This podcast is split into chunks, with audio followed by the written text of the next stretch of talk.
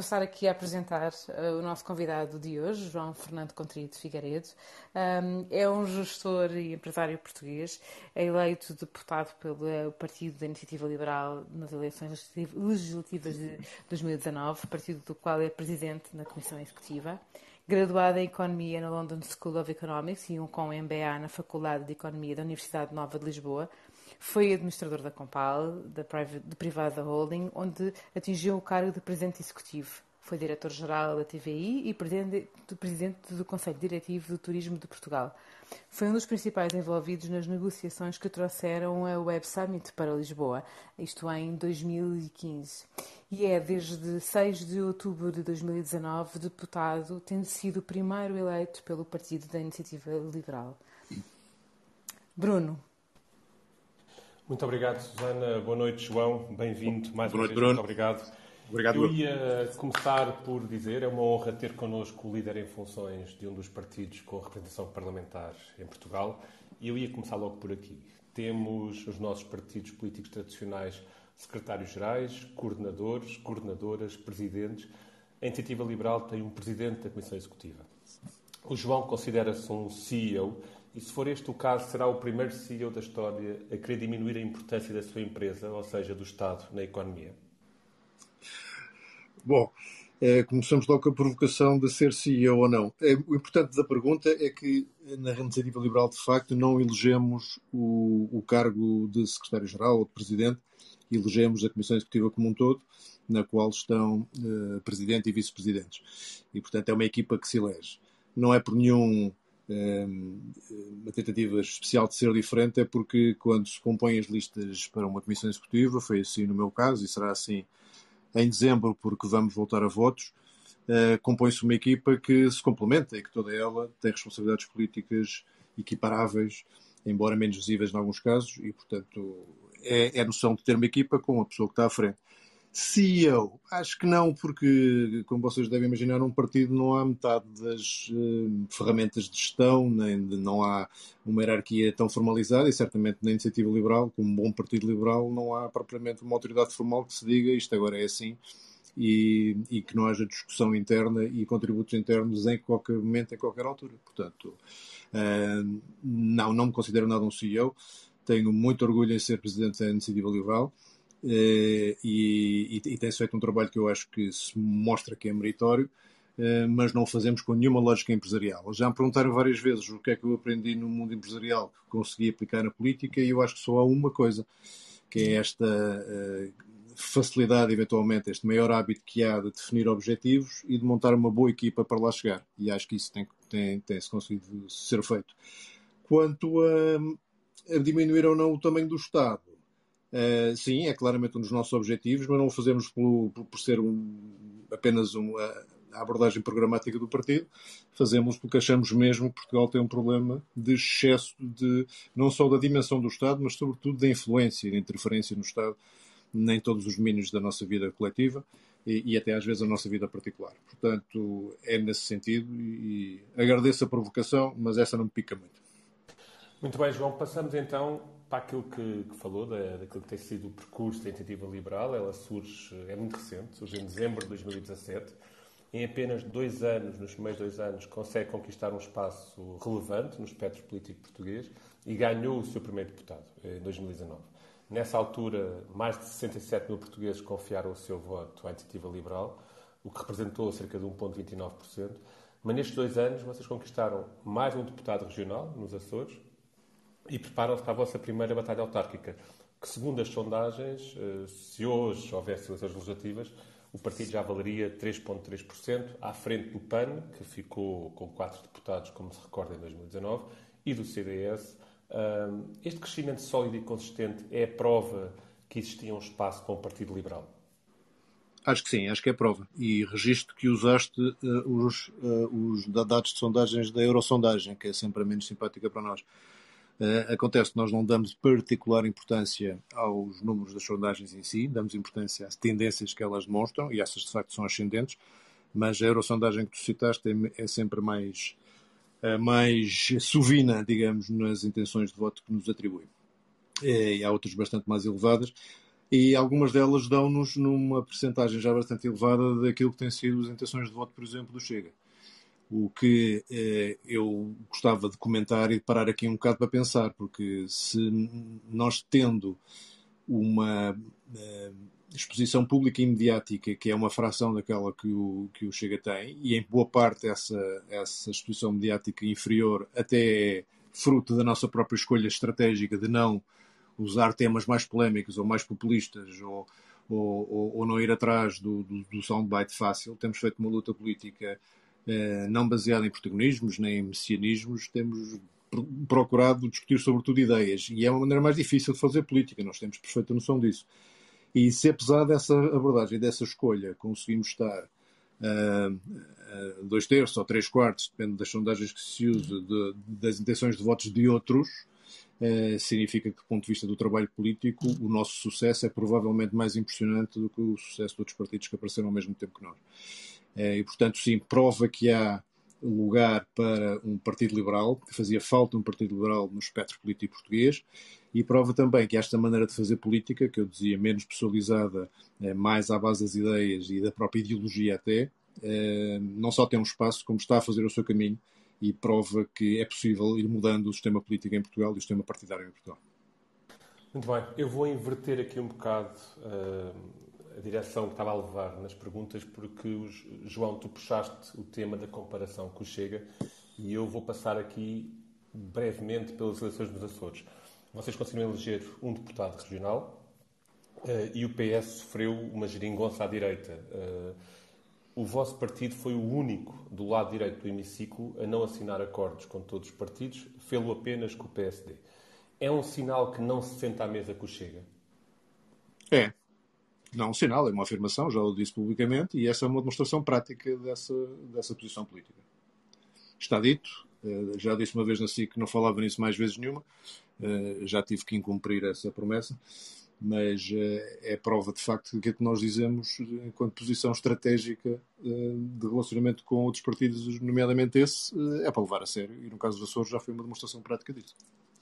Muito bem, e eu peço desculpa pelo tê-lo feito incumprir, mas não só precisava... Não, mas já agora, já agora há uma série Força. de motivos pelo qual, pelo qual essa, essa posição estratégica é importante, e podia passar aqui por eles todos, mas há um que é absolutamente central, é de que não faria qualquer espécie de sentido a iniciativa liberal estar a celebrar acordos diretamente, ou estar sentada à mesa, como lhe chamaste, com partidos que têm uma visão da sociedade que é iliberal, no sentido mais estrito do termo, e, portanto, nos antípodas daquilo que nós defendemos. Uh, portanto, para, para quem tem. Já, eu sei que há muita gente a quem convém pôr tudo no mesmo saco, fazer baralhar tudo, e especialmente o PS tem muito interesse em que haja uh, à sua direita um, uma espécie de impossibilidade de, de, de, formar outro tipo de maiorias. Mas nós não entramos nesse jogo e, portanto, faremos o nosso caminho com base numa ideia bastante clara do que é que deve ser uma sociedade liberal e, e para, para essa sociedade liberal não podemos contar com todos os parceiros, evidentemente. Muito bem. João, eh, eu ia fechar este primeiro ciclo, então, eh, e antes de convidar as pessoas a subir, porque estamos neste momento a fechar aqui a primeira parte eh, das perguntas, e esta é uma sala aberta para quem quiser ter a oportunidade, a Susana já falará disso a seguir, mas tinha uma última pergunta que cola com aquilo que acabou de dizer, que é a questão programática da iniciativa liberal. E a pergunta é como é que reage às críticas que apontam a iniciativa liberal apenas como um partido que se preocupa com a economia e com temas economicistas e não defende bandeiras da solidariedade, da cultura, enfim, causas tradicionalmente lideradas em Portugal pela esquerda. Como é que reage às críticas e como é que contrapõe, podendo apresentar a iniciativa liberal como um partido que é, eh, no fundo, transversal a todos os temas políticos portugueses? Bom, eu, eu reconheço que existe essa, essa ideia feita Acho também que essa ideia feita tem sido cultivada por aqueles que acham que é dessa maneira que, no, que menorizam o nosso papel no sistema político. Mas eu, a propósito de outra entrevista qualquer aqui há umas semanas, estive a fazer um apanhado daquilo que, por exemplo, esta sessão legislativa que acabou agora antes do verão tínhamos estado a fazer, tirando a parte do orçamento, que é obviamente e por natureza é sempre mais virada para as finanças e para os impostos, mas todas as outras iniciativas que apresentámos na Assembleia da República e naquelas discussões em que nos envolvemos mais intensamente, Uh, apenas um quarto eram ligadas a temas económicos e de economia. Tudo o resto tinha a ver com causas sociais, com uh, serviços públicos, com uh, direitos humanos. Eu aqui listei alguns temas. Insistimos na, na, na, consideração da violação como crime público. Temos vários projetos apresentados em, em, sede de violência doméstica sobre o tema de violência doméstica, nomeadamente nos, nos jovens e nos menores que tenham sido testemunhas dessa violência doméstica toda a temática da proteção dos jovens e das crianças tem merecido várias iniciativas nossas. Os cuidados paliativos e a rede de cuidados paliativos, aqui já falando da saúde, foram objeto de várias propostas. A saúde mental foi objeto de um projeto de resolução bastante extenso. O cuidado com os idosos, idem aspas. Durante a pandemia, acho que fomos o único partido que insistentemente fez questão de defender o, direito do acompanhamento das grávidas durante o parto. Não é só durante o parto, a própria, toda a, toda a fase de, de, gravidez, portanto, das consultas, dos testes e dos exames, e também da abertura dos estádios e da retoma rápida de tudo o que era atividade esportiva não federada nas formações, etc nos direitos humanos e, na, e, no respeito pelo Estado de Direito um pouco por todo o mundo, sempre que a China, a propósito de, dos iogures ou de Hong Kong, ou a Bielorrússia, mesmo antes do, do abate do avião pelo Sr. Lukashenko, uh, ou na Hungria com o tratamento discriminatório dos, dos homossexuais e da comunidade LGBT, sempre em todos esses temas a iniciativa liberal teve um papel. Isto para já não falar de termos sido autores de um projeto da morte medicamente assistida, vulgo eutanásia, ou de termos apresentado também um projeto de uh, liberalização do consumo de cannabis e da produção de cannabis também, de termos estado na primeira linha, penso que ninguém nos pode retirar esse mérito, da, do combate ao artigo 6 da famosa Carta uh, dos Direitos Humanos na Era Digital, e de termos já anunciado, essa com mais folga ainda, que no início de 2022 vamos apresentar um projeto de reforma estrutural e integral do, do, do Serviço Nacional de Saúde, porque, contrariamente ao que se diz, o Serviço Nacional de Saúde só não funcionou pior porque temos uns profissionais fantásticos, porque senão, pela própria estrutura do sistema, tinha sido um descalabro. Portanto, não, não aceito a crítica. Como é que se reage a isto? Mostrando, trabalhando, se calhar algumas das pessoas que estão a ouvir hoje ficam um bocadinho mais convencidos que não somos só economia. E, e, que, te, e que, temos propostas para todas as áreas na, na, na parte social e teremos na, em, em, tudo o que diga respeito à vida coletiva dos portugueses, mas é um partido que é recente e ainda está a, a ganhar o seu espaço também nas propostas que, que propõe. Portanto, gostaria que não tivéssemos já outra percepção, gostaria, mas este caminho faz-se caminhando e, portanto, é explicando às pessoas aquilo que andamos a fazer e mostrando o nosso empenho nas outras áreas que isso vai ser feito. Não, vai, não é proclamação, não é por um autor a dizer nós não nos preocupamos só com a economia. Até porque, verdade seja dita, por muito que nós queiramos ir a todas estas, estas matérias e outras que nem sequer falei, há uma coisa que também temos de ter consciência, e isso é bom que seja dito e que toda a gente perceba e que, e que a política portuguesa se vire para, esta, para isto que eu vou dizer agora. Não vai ser possível termos discussões inteligentes e, sobretudo, discussões que cheguem a algum tipo de conclusão e de solução sobre temas que nos afligem há muito tempo nas áreas não económicas, se não pusermos o, o país a crescer. Portanto, nós temos um desafio absolutamente, eu diria já dramático, de duas décadas, mais de duas décadas de uh, praticamente estagnação económica, que nos impede de resolver os outros problemas que tantas vezes nos afligem. E, portanto, quando se fala nos grandes problemas da demografia, ou do clima, ou da diferença entre litoral e interior, temas muito estruturantes, se não houver crescimento económico, eles não vão Uh, não só não vão ser resolvidos, como provavelmente irão piorar naturalmente com o tempo. E é isso que temos também que ter em consideração, porque sem, sem criar as condições para crescimento económico não vamos resolver esses problemas. Muito obrigada, João. Um, queria... Eu bem disse que, que, a noite ia ser chata, isto era uma língua. Mas isto é mesmo importante. Nós temos que ser, temos que ser mais ricos. Sem isso, não vamos ter hipótese de resolver os problemas de todo é extraordinariamente importante aquilo que acabou de, de referir. Uh, e de todo diria que, que é uma questão de ser chata, é uma questão muito pertinente e muito relevante. Foi por isso que eu abri aqui uma exceção, senão tinha feito uma graçola qualquer, mas acho que isto é muito importante. é muito importante mesmo. Aproveitar aqui, já que, uh, que estou para fazer este repto, para quem se junta à nós e dar as boas-vindas a quem se vai juntando aqui hoje nesta sala incrível uh, que temos como convidado hoje connosco João Contri de Figueiredo, presidente da Iniciativa Liberal, que é um gosto enorme tê-lo connosco. E, portanto, saudar quem se junta a nós, convidar a seguir aqui o clube clicando cá em cima nesta casinha verde e uh, também, uh, porque é esse o propósito destas salas, uh, convidar a subir para virem aqui colocar a questão que tiverem e nós vamos subindo à medida que forem pedindo para subir no momento em que acabamos de fazer aqui as perguntas uh, uh, e que seja oportuno, obviamente. Bruno? Muito obrigado, Susana. E enquanto vamos começar a subir, uh, eu iria mudar a aguda para as eleições autárquicas que vão começar, aliás, que vão ser realizadas dentro de três semanas. Estas são as primeiras da Iniciativa Liberal. Começa logo com 46 candidaturas próprias, participação em seis coligações, e o apoio a uma candidatura independente, que é conhecido, é a segunda maior cidade do país, Rui Moreira, no Porto. A pergunta que, eu coloco, que te coloco, João, é quais são os grandes objetivos para estas eleições e quais as cidades onde, se pudesses, apostavas mais para uma presença autárquica da iniciativa liberal? Olha, Bruno, é muito difícil responder a essa pergunta quando é de facto a primeira vez que vamos eleições autárquicas e temos poucas referências. E, e é um lugar comum daqueles verdadeiros dizer que nas autárquicas as eleições são mais personalizadas. Uh, nesse sentido, também, muitas vezes o voto útil é um fator maior do que é noutras eleições uh, e, portanto, é muito difícil fazer perspectivas. Eu não vou, vou, não vou fugir à pergunta, vou só, isto é só para enquadrar. O que eu gostava de dizer no, na noite do dia 26 é que conseguimos ter uma estreia em eleições autárquicas melhor do que tiveram o Bloco de Esquerda e o PAN nas primeiras autárquicas a que foram. Ou seja, olhando para o, para o espectro partidário português e olhando para os partidos que apareceram depois da primeira vaga da Revolução, se considerarmos que há quatro partidos clássicos que ainda vieram do que, nasceram com o 25 de Abril ou que se afirmaram com, com o 25 de Abril, o CDS, o PSD, o PS e o, e o PCP, eh, o, o, outro grande partido, houve uns que vieram e foram, o PRD, etc., mas outro grande partido aparece apenas em 99, que é o Bloco de Esquerda, e depois o, o o PAN penso que aparece em 2008 ou em 2009.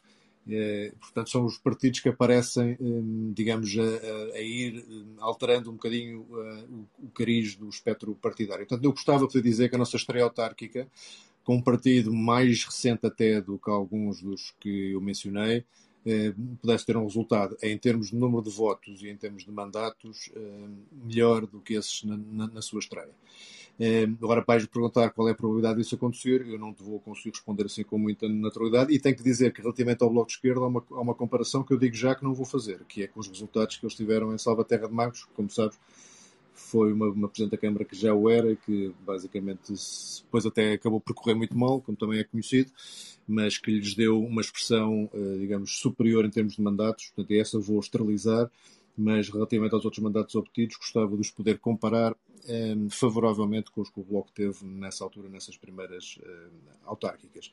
Agora, eh, como já fizemos no caso das presidenciais, um grande objetivo destas eleições, especialmente quando participamos pela primeira vez, é, no fundo, eh, fazer aquilo que eu comecei por dizer ao princípio, que é mostrar às pessoas que faz sentido falar em liberalismo em Portugal, fazia falta falar de ideias liberais em Portugal e torná-las cada vez menos estranhas, menos. Uh, uh, menos novidade, porque eles, elas gradualmente vão entrando no discurso político. E uma das coisas que me agrada particularmente registar, desde que o partido começou, começou a ter ação política regular e mais mediatizada, é que quando há alguma discussão com um pendor mais ideológico, a discussão é sempre entre a visão socialista ou estatizante desse problema e a visão liberal desse problema. Não há outro. Eu sei que isto em parte tem a ver com o facto dos partidos mais eh, fundadores do, do, do, desde o 25 de Abril terem acabado por se transformar nos albergues espanhóis com muitas tendências e com menos clareza ideológica, com exceção, óbvio, do Partido Comunista, eh, porque esses nunca deixam de ser ideológicos. Eh, mas todos os outros transformaram-se a partidos mais pragmáticos do que ideológicos. E nós fazemos questão de ser as duas coisas, ser muito ideológicos e muito pragmáticos, porque baseamos as nossas propostas uh, numa ideologia que, é, que, está consolidada, mas também numa praxis que noutros países tem provado uh, dar bons resultados. Portanto, o nosso mantra aqui é o liberalismo funciona e temos que dar essa boa nova aos portugueses. Muito obrigado. Também João. nas autárquicas. Sim, e quero acreditar que situações como estava a Terra de Magos não vão. Bem, acredito claramente que não vão acontecer. Tivemos talvez aqui o nosso primeiro momento, Noite da Má Língua. Uh, para quem não está a acompanhar a política portuguesa, houve uma condenação por peculato da anterior Presidente da Câmara uh, do Bloco de Esquerda, uh, Salvatega de Magos. Bom, eu ia passar então, temos já duas pessoas aqui em cima. Joaquim, boa noite, bem-vindo. Qual é a tua questão para o nosso convidado de hoje? Sim, olá, boa noite, obrigado por esta oportunidade. Eu começava a parabenizar o, a iniciativa liberal pela qualidade dos seus outdoors. São pura e simplesmente, na minha opinião, magníficos. Portanto, fica desde já o elogio preliminar. Uh, uh, a minha questão, eu tenho várias, mas vou começar por esta, que depois, consoante depois for decorrendo aqui a nossa sala, eventualmente irei intervir. Portanto, como implementar as ideias liberais do partido, faça uma Constituição que, no seu preâmbulo, visa, e agora cito, abrir o caminho para uma sociedade socialista. É, esta é uma questão de, de princípios e daí, daí a questão, mais generalista. Muito bem, obrigado, Joaquim. Muito obrigado pelo elogio aos outdoors. Eu farei questão de passar o teu elogio às pessoas que mais diretamente têm a ver com isso. O meu contributo para os outdoors uh, é ou dar ideias tão patetas que são chumbadas, ou, ou, apenas dar acertos pormenores na, na, naquilo que eu também acho que é uma, uma ferramenta de comunicação que tem funcionado bastante bem. Tão bem, aliás, que eu acho que já se notou nestas autárquicas algum efeito de cópia e de mimetismo, o que dentro daquele princípio de que o pelágio é a melhor forma de elogio ou a forma mais sincera de elogio, acho que estamos bem também. Agora, a pergunta substantiva sobre como implementar o liberalismo, eu não sei se te vou desapontar, mas a primeira, o primeiro adjetivo que me vem à cabeça é implanta-se devagarinho. Porque a verdade é que deixamos, e eu aqui começo a falar até por mim, deixei que o país uh, se tornasse demasiado dependente do Estado e que o PS se tornasse demasiado influente no aparelho de Estado para que isto hoje se consiga fazer uh, tão rapidamente quanto o, o, país precisaria. Agora, para nós, esta, este combate que nós definimos como uma maratona é exatamente eh, travado porque não nos eh, interessa substituir pessoas se não alterarmos a forma de uh, funcionamento do, do, próprio Estado. E para alterar a forma de funcionamento do Estado, não podemos estar, por simplesmente, a fazer pequenos ajustes à forma como o aparelho está a funcionar. Temos que realmente arranjar força para fazer reformas profundas e estruturais na maneira como o país está a funcionar, desde o sistema político ao sistema económico e boa parte da forma como os serviços públicos são prestados. E, portanto, nesse sentido, nós temos que crescer enquanto partido e outros partidos tem que ver na nossa abordagem também mérito. Quanto ao preâmbulo da Constituição, tem boas notícias. É, aquilo é desagradável, é algo que nós é, faremos questão de eliminar no nosso projeto de revisão constitucional, que provavelmente entrará para o ano, quando se abrir o processo é, de revisão que aparentemente vai ser aberto. Mas o preâmbulo não tem força de lei, não obriga. Portanto, não é por causa do preâmbulo da Constituição que eh, as reformas que precisamos de fazer vão deixar de ser feitas. Portanto, está lá quase como uma curiosidade histórica. É desagradável porque trata boa parte do país como não tendo os mesmos direitos políticos dos outros, porque exclui as suas posições políticas, mas eu acho que nenhum político sério se refugiará na redação do preâmbulo da Constituição para dizer que é por causa disso que não consegue implantar as suas ideias. Muito obrigado, João. Sim, obrigado. obrigado. Não, eu, só apenas, eu sei que o, o preâmbulo não tem força vinculativa, era, era só, a questão é precisamente é na, na, na questão é dos, não faz sentido, ou, não me atender também não faz sentido. A questão era mesmo como tornear essa situação em termos de princípios, e aí já foi respondido, eu agradeço. Depois, eventualmente, tenho aqui mais uma questão ou duas, mas depois, no tá decorrer tá da noite, depois iremos dialogando, possivelmente. Obrigado, Joaquim, um abraço. Muito obrigado, Jorge. Bem-vindo. A tua questão, por favor. Jorge. Olá, João. Boa noite. Uh, espero que me estejam a ouvir. Boa noite a todos. Muito bem, uh, João. Uh, gostaria de ser um bocado egoísta e, como alfacinha, gostaria de saber qual a tua opinião acerca do debate que aconteceu e, a meu ver, do quase ataque cerrado do Bloco de Esquerda ao nosso candidato, sendo que a deputada, a tua colega, não, não foi tão, tão premente com outros candidatos de, que com o nosso. Obrigado.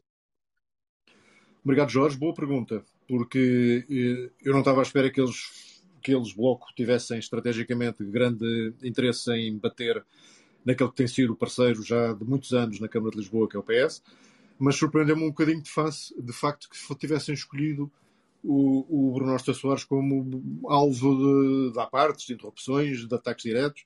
Surpreendeu-me um bocado, mas depois da surpresa inicial, fiquei satisfeito porque eu acho que é evidente para toda a gente que o Bloco de Esquerda não está numa fase particularmente pujante da sua vida partidária e da sua força política, e eles provavelmente já terão chegado à conclusão, da análise que certamente farão destes, destas questões internamente, que eh, uma das suas forças que, que, que teriam, que era a capacidade de atrair juventude, tem nos últimos anos sido fortemente contestada pela capacidade que a iniciativa liberal tem também de atrair juventude.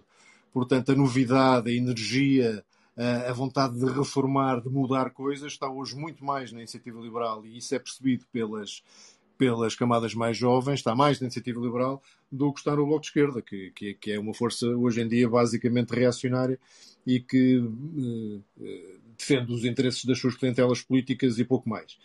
E, portanto, eu acho que percebendo isso, já se percebe melhor os ataques que o Bruno Nosso Soares foi, foi alvo e, e, acho que as pessoas também perceberam que era uma forma de importância política que estava a ser dada à iniciativa liberal e isso foi bom para nós no contexto do debate. Muito obrigado, João. Muito obrigado, obrigado, também pela pergunta, Jorge, e João pela resposta. Temos então agora o André. André, bem-vindo. Gosto em ver-te outra vez. A tua pergunta, por favor. Olá, boa noite. Boa noite. André. Uh, Boa noite. Uh, bem, antes de mais, eu gostaria só de dizer que, de facto, uh, uh, a Iniciativa Liberal, e há pouco ouvindo o que o João referia, a Iniciativa Liberal conseguiu, de facto, ocupar um espaço político muito interessante. Mas, talvez, e apenas isto é uma provocação ao, ao João Coutinho, haverá aqui algum, algum liberalismo excessivo na forma como não estão a comunicar as áreas em que atuam sem ser meramente as áreas económicas, ou seja, todos os projetos de lei, todo, todo o esforço que fizeram parlamentar no sentido de tocar em vários temas importantes para a sociedade, isso não está a passar, a comunicação não está a passar. Uh, a iniciativa liberal está absolutamente colada a uma imagem de um partido que só se preocupa com a economia, por isso haverá uh, aí talvez algum excesso de liberalismo em relação à vossa equipa de comunicação e de divulgação do quais estão as vossas atividades. Uh, por forma a que, que, provoca que de facto essa, essa imagem não passe. Por isso, isto era apenas um, um, uma, enfim, uma opinião. Provoca, provocação registada. Pronto, mas de facto não passa, não está a passar e, e nós sabemos. Eu já te respondo, já te respondo. E devo, e devo, e devo-lhe dizer, e devo dizer que, que uh, a conquista de espaço que era à direita, que a iniciativa liberal conseguiu em pouquíssimo tempo, é, é, é muito importante, uh, uh, mas de facto fazer política importa também que os partidos sejam reconhecidos não por 20 causas ou 30, mas por duas ou três que sejam fortes e as pessoas se identifiquem. Uh, e isso não está a acontecer. Uh, depois, tenho uma provocação, provocação, que não é uma provocação, é uma preocupação, de facto. Uh, não me leva mal, mas eu não entendo e não consigo entender como é que numas primeiras autárquicas em que os senhores candidatam uh, e se estivesse no seu lugar, uh, agiria de forma diferente, por isso estou a pôr nos seus, nos, seus, nos seus sapatos, eu sei que às vezes não é fácil.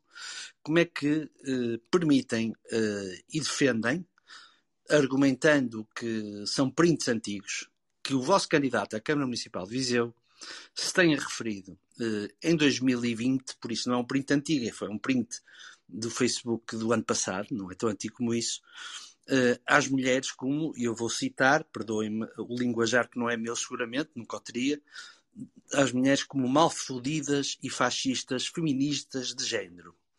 Uh, como é que é possível a um presidente de um partido uh, continuar a apoiar um candidato que o ano passado se refere, em pleno século XXI, às mulheres desta forma, pá, publicamente? Oh, eu não consigo entender. Muito bem. André, João, não sei, faça a pergunta. Não, não, não, mas é uma excelente pergunta porque me dá, dá uma ocasião de esclarecer.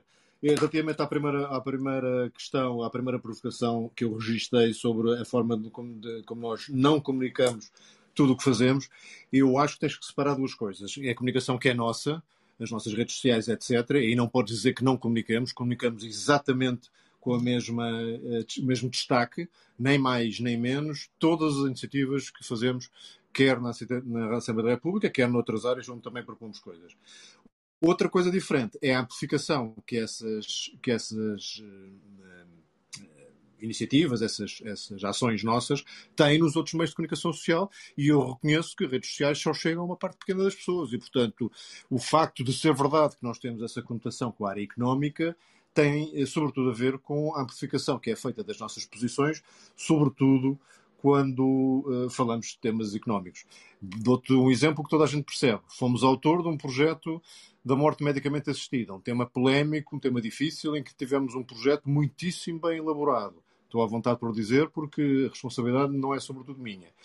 Uh, e, e tivemos, poucos meses depois, uma iniciativa, ou a necessidade de discutir publicamente, a taxa única de IRS na taxa única de IRS tivemos duas ou três aparições televisivas. Na morte medicamente assistida, não me recordo, acho que tivemos uma num programa da manhã. Portanto, o destaque que é dado, exatamente, provavelmente, por tu dizes, que notam-nos mais com um tipo de problemas, parece-nos nos dão mais credibilidade ou relevância num dos temas, e acabamos por ter, ter mais um, ter mais projeção nesse, nesse tipo de temas.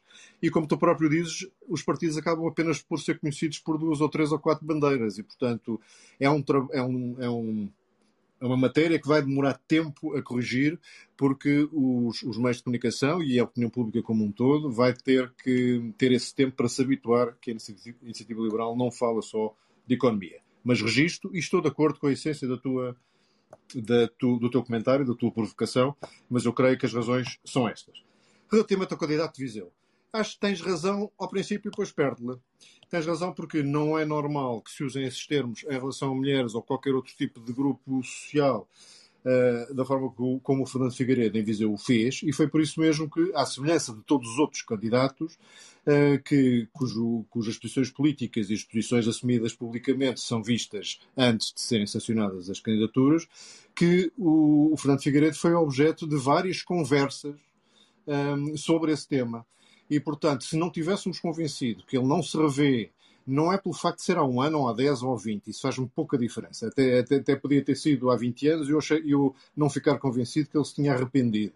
Que não eram aquelas as suas verdadeiras opiniões. E como tu sabes, nas redes sociais nem sempre as pessoas estão no seu estado mais eh, ponderado ou mais sensato. Esse é um aspecto. O segundo, mais importante ainda, é que deu-nos a oportunidade de conhecer o percurso pessoal e profissional do Fernando Figueiredo eh, e também boa parte do, do, do, percurso de participação política, não necessariamente um percurso político, mas de participação política, e posso dizer que eu não tenho dúvida absolutamente nenhuma, mas isso vais ter que acreditar na minha palavra, porque fui, fomos, nós que falámos com ele, que eh, o Fernando Figueiredo é um liberal é um liberal. E em relação a esse tipo de expressões e de, e de, e de atitudes, tenho a certeza mas digo, tenho a certeza absoluta que não voltará a ter. Portanto, não tenho qualquer pejo de dar todo o apoio, o apoio entusiástico ao trabalho que o Fernando Figueiredo irá fazer na campanha de Viseu e espero que seja eleito para poder fazer também na Assembleia Municipal. Relativamente à questão mais genérica. Nós temos também de ter muito cuidado em relação à forma como olhamos para as posições que as pessoas tomam e a forma como elas determinam a sua, digamos, legitimidade para participar civicamente. Ou seja, temos que ter cuidado para que as pessoas não sejam crucificadas por algo que, que, que disseram ou que fizeram ou que foi bem ou mal interpretado no passado.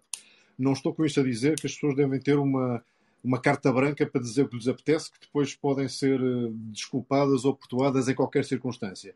Mas devem sempre, devemos sempre ter o cuidado, porque nenhum de nós é perfeito, nenhum de nós se fôssemos ver todas as declarações públicas que fizemos ao longo do, dos anos da nossa vida, nenhum de nós está livre de ter, ter, ter, dito algo que hoje já não, não diria, ter dito algo de uma forma que eu já não diria, e isso não deve ser sinónimo de deixar de ter participação política. Portanto, no caso concreto de Viseu, eu não tenho peixe nenhum em, em dizer que estou 100% por trás do, do, do, candidato que acabamos por aprovar, aprovar em Viseu, embora repudie as posições que ele tomou nesses, nesses postos em concreto. Ficou claro? Só um comentário. Permite-me só um comentário. Força. Eu estou à frente de algumas empresas, gero, tenho a gestão de equipas grandes. em qualquer das minhas empresas era despedido no dia. Mais nada.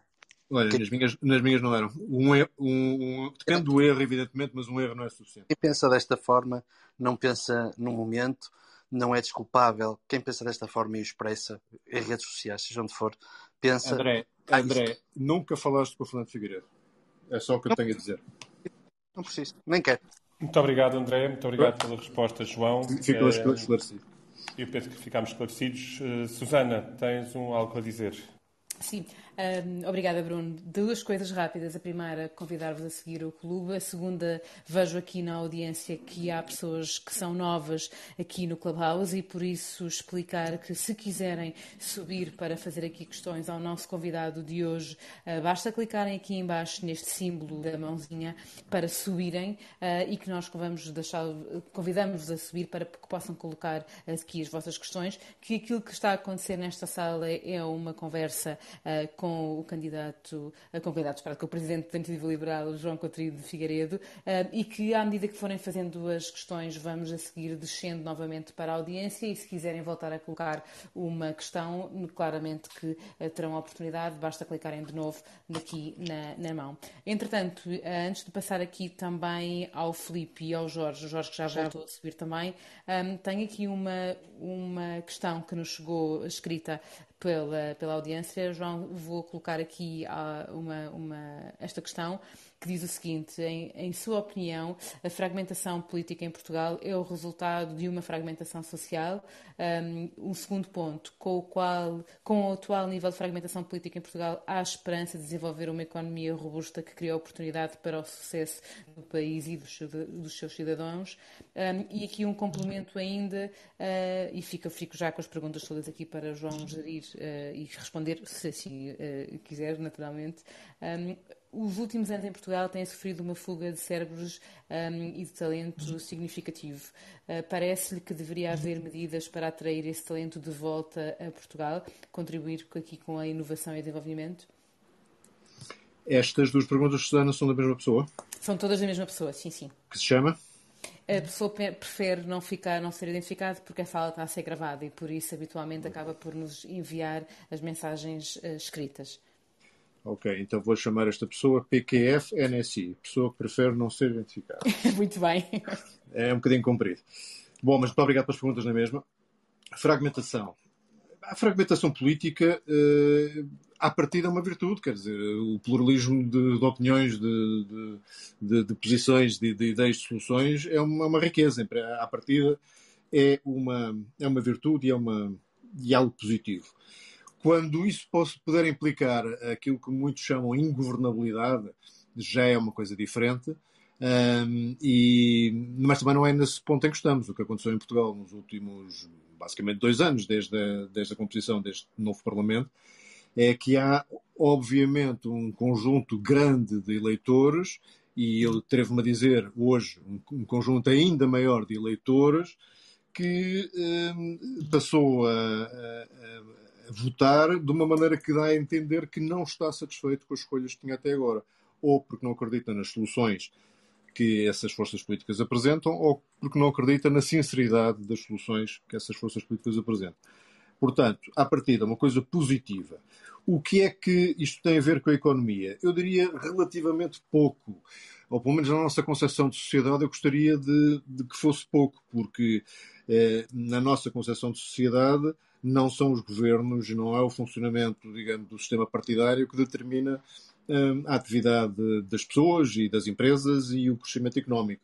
Há, há, aliás, casos de países europeus, não vou falar de Itália, que provavelmente é um mau exemplo, mas posso falar da Bélgica, que esteve já várias vezes, muitos meses sem governo, e não foi por isso que se notou grande abrandamento na sua, na sua economia. Portanto, é um bocadinho sintoma de que Portugal está demasiado dependente do Estado e do, e do governo que, que superintende no Estado para quase tudo, e, portanto, quando há questões de governabilidade política ou de instabilidade política, a economia ressente-se. É mau sinal. É mau sinal.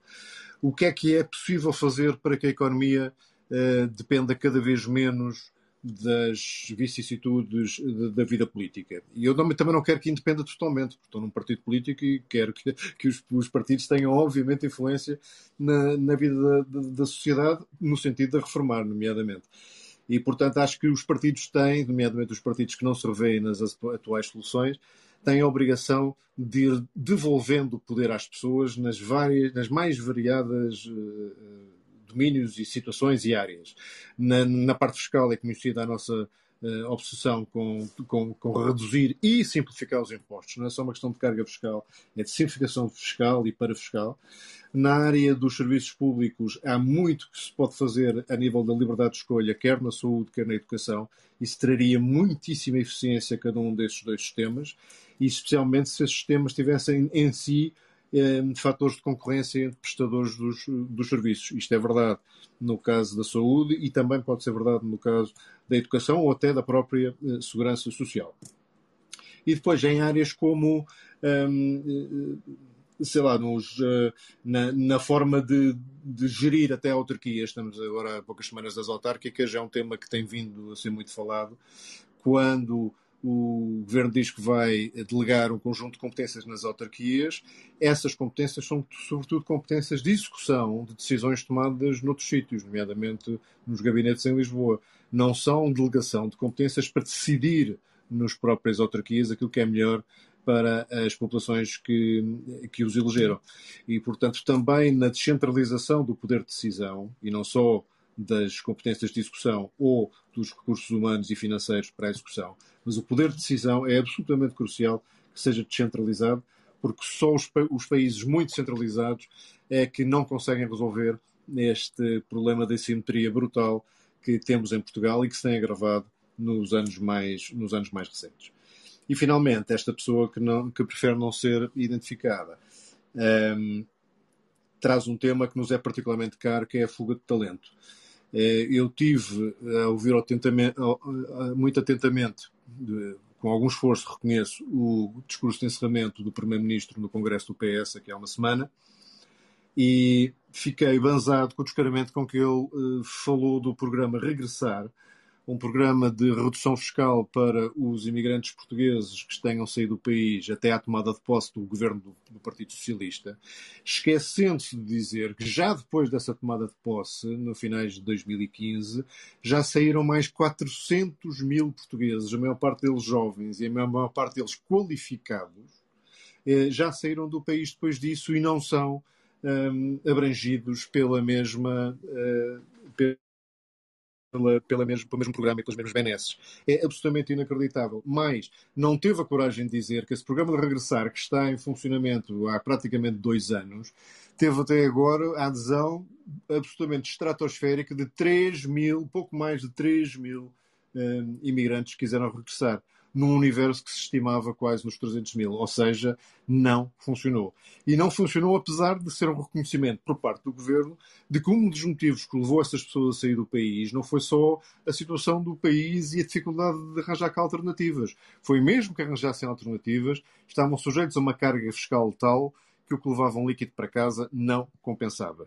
E foi por isso que o governo achou por bem reduzir a carga fiscal daqueles que entendessem regressar, mas só fazia entre 3 a 5 anos, conforme os casos, e isso, para a maior parte destas pessoas que emigraram, não é eh, solução suficiente para voltar. Para voltar tem que ter boas oportunidades e, sobretudo, tem que ter um regime fiscal, fiscal que seja permanentemente não punitivo, permanentemente não tão progressivo, que torne na prática impossível subir na vida, constituir família, a trabalhar em Portugal.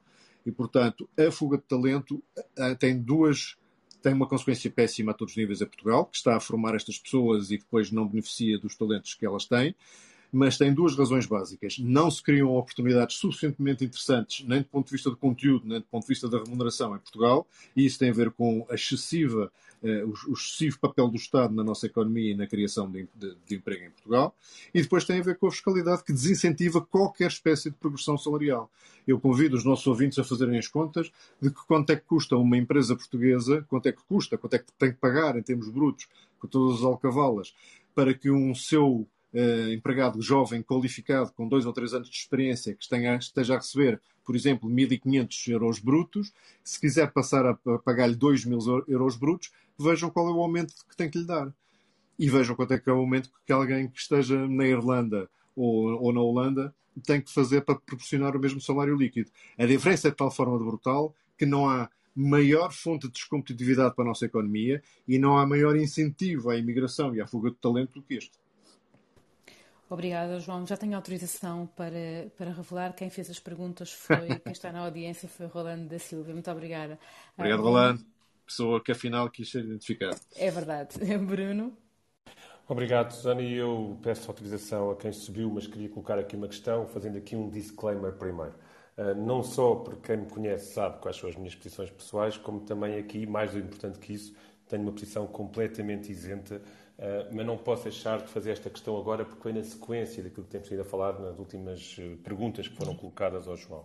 Eu tinha aqui esta pergunta mais alinhavada para a frente, mas puxei agora para aqui e, e vem naquilo que se falou em relação a Viseu, que é a questão das mulheres. E eu olhei para a lista da iniciativa liberal à, às autárquicas e não posso notar que, sim, há um, há um incidente que eu vou classificar, no mínimo, como infeliz uh, do, do, candidato a liberal, no mínimo, porque acho que a intolerância e com a intolerância deve ser, uh, deve ser um facto que não deve ser negociado. Mas importa também destacar que a iniciativa liberal tem uma aposta muito grande na, nas mulheres nesta, nestas autárquicas. Daquilo que vem de trás, há 16 eleitas que já estão em cargos e que vão agora apresentar-se pela iniciativa liberal mas qual é que é o espelho real uh, dessa presença feminina e qual a importância para um liberal uh, deste equilíbrio uh, nas listas? Bom, eu devo dizer que, e penso que não será muita surpresa para ninguém, que nós somos completamente agnósticos no que diz respeito à origem das pessoas, à idade das pessoas, as, características pessoais, individuais das pessoas, somos bastante agnósticos. Não podemos ignorar o aspecto legal, mas esse aqui também não era a tua pergunta, nem vou falar nele. Mas, sobretudo, devo dizer que eh, nós gostaríamos de poder ter ainda mais mulheres nas listas da Iniciativa Liberal, pelo simples motivo que aquelas que têm eh, voluntariado para dar a cara e o nome pela, pela Iniciativa Liberal e integrar as listas, têm provado ser de uma qualidade média absolutamente extraordinária. E, portanto, temos pena de não termos mais mulheres a colaborar connosco se calhar temos pena em geral de não haver mais mulheres na política. Estou, estou há, há bastante tempo a tentar perceber exatamente o que é que podemos fazer para tornar este fenómeno menos difícil, mas o que é facto é que quando chega a altura de constituir listas, em algumas situações nem sempre é fácil arranjar eh, mulheres disponíveis para, para, para, para eh, integrar as, as candidaturas. Eh, portanto, eu não tenho nenhum comentário para te fazer que seja identitário, não tenho, não acho que uma mulher defenda melhor os interesses das mulheres do que, do que um homem ou vice-versa. Acho, acho mesmo que é uma questão uh, muito mais interior do que de características imutáveis.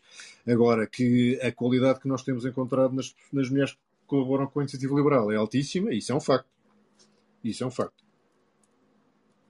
Obrigada, João. Uh, passar aqui a palavra ao Filipe, que entretanto já subiu, e temos aqui mais pessoas também para, para seguir passar a palavra. Uh, lembrar que quem quiser para clicar na mão para subir, e nós vamos subindo à medida que foram fazendo as questões, e a seguir, quando acabarem, vamos descendo. Se quiserem voltar a subir, voltaremos novamente a subir. Filipe, bem-vindo. Olá, boa noite, muito obrigado. Uh, quero aproveitar para uh, cumprimentar o João Coutinho Figueiredo e elogiar a sua capacidade também de comunicação, de clareza e muitas vezes algum sentido de humor. Uh, obrigado, que, Felipe que usa e que acho que, na, na, na, maneira geral, cria simpatia entre, entre, entre as pessoas. Uh, e também agradecer também a dedicação que está a ter ao cargo de deputado, porque sinto que o meu voto de 2019 está a ser muito bem representado. Muito obrigado por isso. Um, avançando aqui para. avancemos, por exemplo, para 2023, fazemos aqui um fast forward. hoje é, é, como se fosse domingo uh, de rescaldo das eleições legislativas de 2023. Um, António Costa manteve-se no, uh, no PS porque uh, viu que não era possível ter um cargo político na, na União Europeia e, portanto, o interlocutor do PS é António Costa e não Pedro Nuno Santos. Uh, pelo, pelo excelente trabalho que a Iniciativa Liberal está a fazer, deu-se a coincidência de que para António Costa governar o país com um acordo de incidência parlamentar só com um partido, tem que ser com a iniciativa liberal, porque uh, o Bloco de Esquerda e o PCP começaram a batatada e aquilo correu mal, e uh, somados os, os, deputados do PS e do, da iniciativa liberal, uh, daria com um acordo de incidência parlamentar garantir essa uma estabilidade governativa por quatro anos. Okay. Estaria, aberto, estaria aberto a negociar com o PS uma, um acordo de incidência parlamentar nessa, nessa, nessa situação e aproveito também para perguntar se gostaria que em 2023 o, inter, o interlocutor do PSD fosse outro. Obrigado, Felipe. Deixa-me começar por, por bem, para já por agradecer aquelas palavras iniciais muito simpáticas e depois por te avisar que estás a entrar em terreno muito perigoso, que é estás em desacordo com o Presidente da República, porque ele, ele está convencido que este Primeiro-Ministro não se recandidata em 2023. Pois eu não tenho certezas nem num sentido nem no outro. Sei apenas de que, no, para o caso dele continuar Primeiro-Ministro em 2023, coisa que ninguém deseja, para ninguém deseja, é como quem diz, eu não desejo, não acabará esse mandato. Isso tenho praticamente a certeza, porque há eleições presidenciais em 2026 e há outros cargos europeus que entre 2023 e 2027 se irão ficar disponíveis. Portanto, é tudo o que eu posso dizer em termos de análise política, mas eu não tenho nenhum programa ao domingo, nem sou analista político de, de vocação. Agora, fazem um cenário de ficção científica que é o PS precisa da IEL para governar. Uh, e sentamos com o PS e sentamos negociar alguma coisa com o PS, sim ou não? Não não. Mas não é. Quer dizer, eu até podia fazer aqui aquela coisa de dizer, pá, uma semana em política é muito tempo, quanto mais dois anos e tal, e fazia aqui coisa, o cravo, ferradura.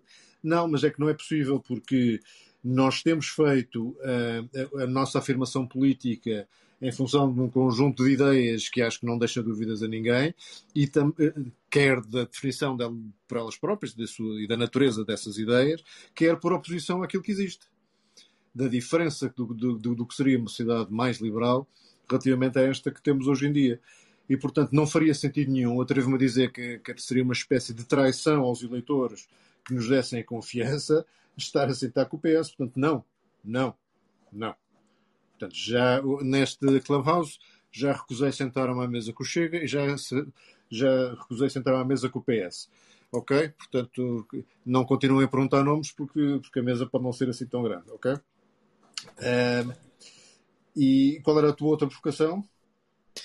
A outra era se gostava de ter uh, outro interlocutor do lado do PSD nessa, nessa altura. Uh, aproveito para dizer que, não, o cenário, que o cenário não, tem, não tinha nada a ver com ele. não, com... não sei, eu não, não acredito. Bem, também não vou fazer análise política relativamente a isso e não vou desdizer-me.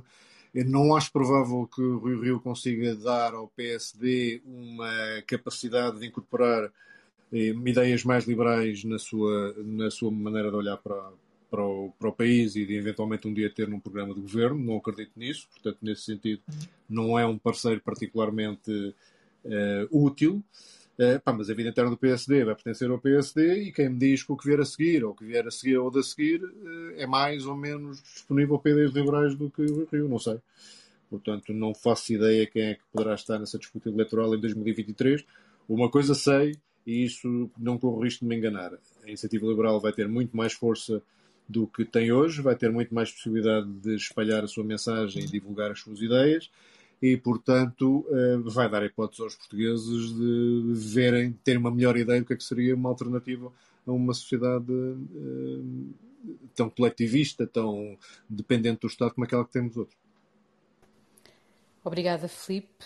A passar agora aqui à pergunta do Pedro. Pedro, bem-vindo. Muito bem-vindo, muito boa noite.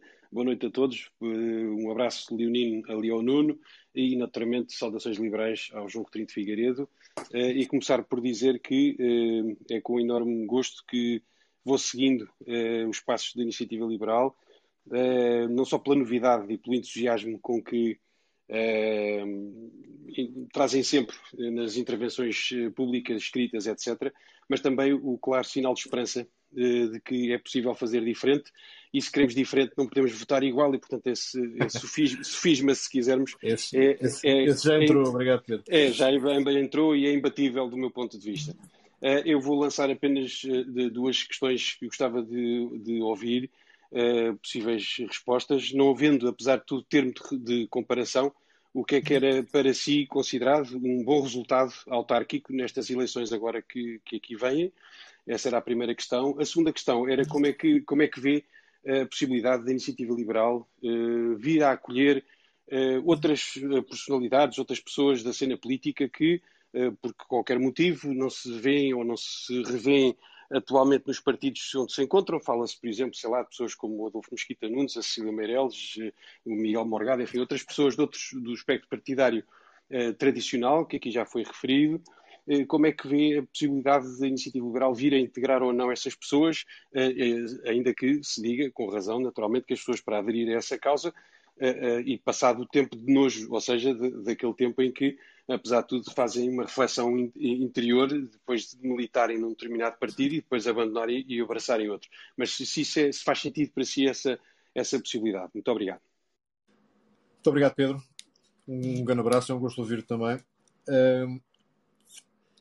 Deves ter chegado ligeiramente atrasado à, à, sala, porque eu já respondi a este tema das, dos resultados das autárquicas. O termo de comparação que eu gostaria de usar é as primeiras autárquicas do Bloco de Esquerda e do PAN.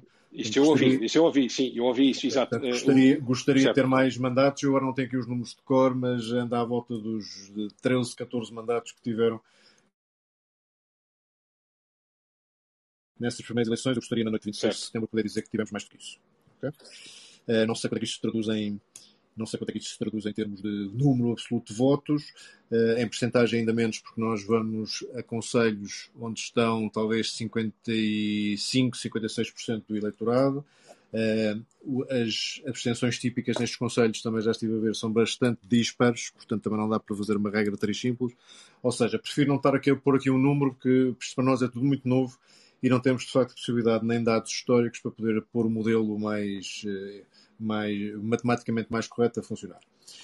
Relativamente ao acolhimento de outras personalidades, todo, toda, só há um critério para poder nem aderir à iniciativa liberal só porque essa adesão e tornar-se membro é apenas um culminar de, de se a pessoa assim, assim quiser colaborar connosco ativamente, ser parte do projeto político, e muitos simpatizantes que não são membros também o fazem, só, só precisamos, só há um requisito, é que sejamos convencidos que as pessoas têm das 14 costelas com que nasceram, na maior parte de nós pelo menos, eh, que tenham pelo menos aí umas 10 ou 11 liberais, bem liberais.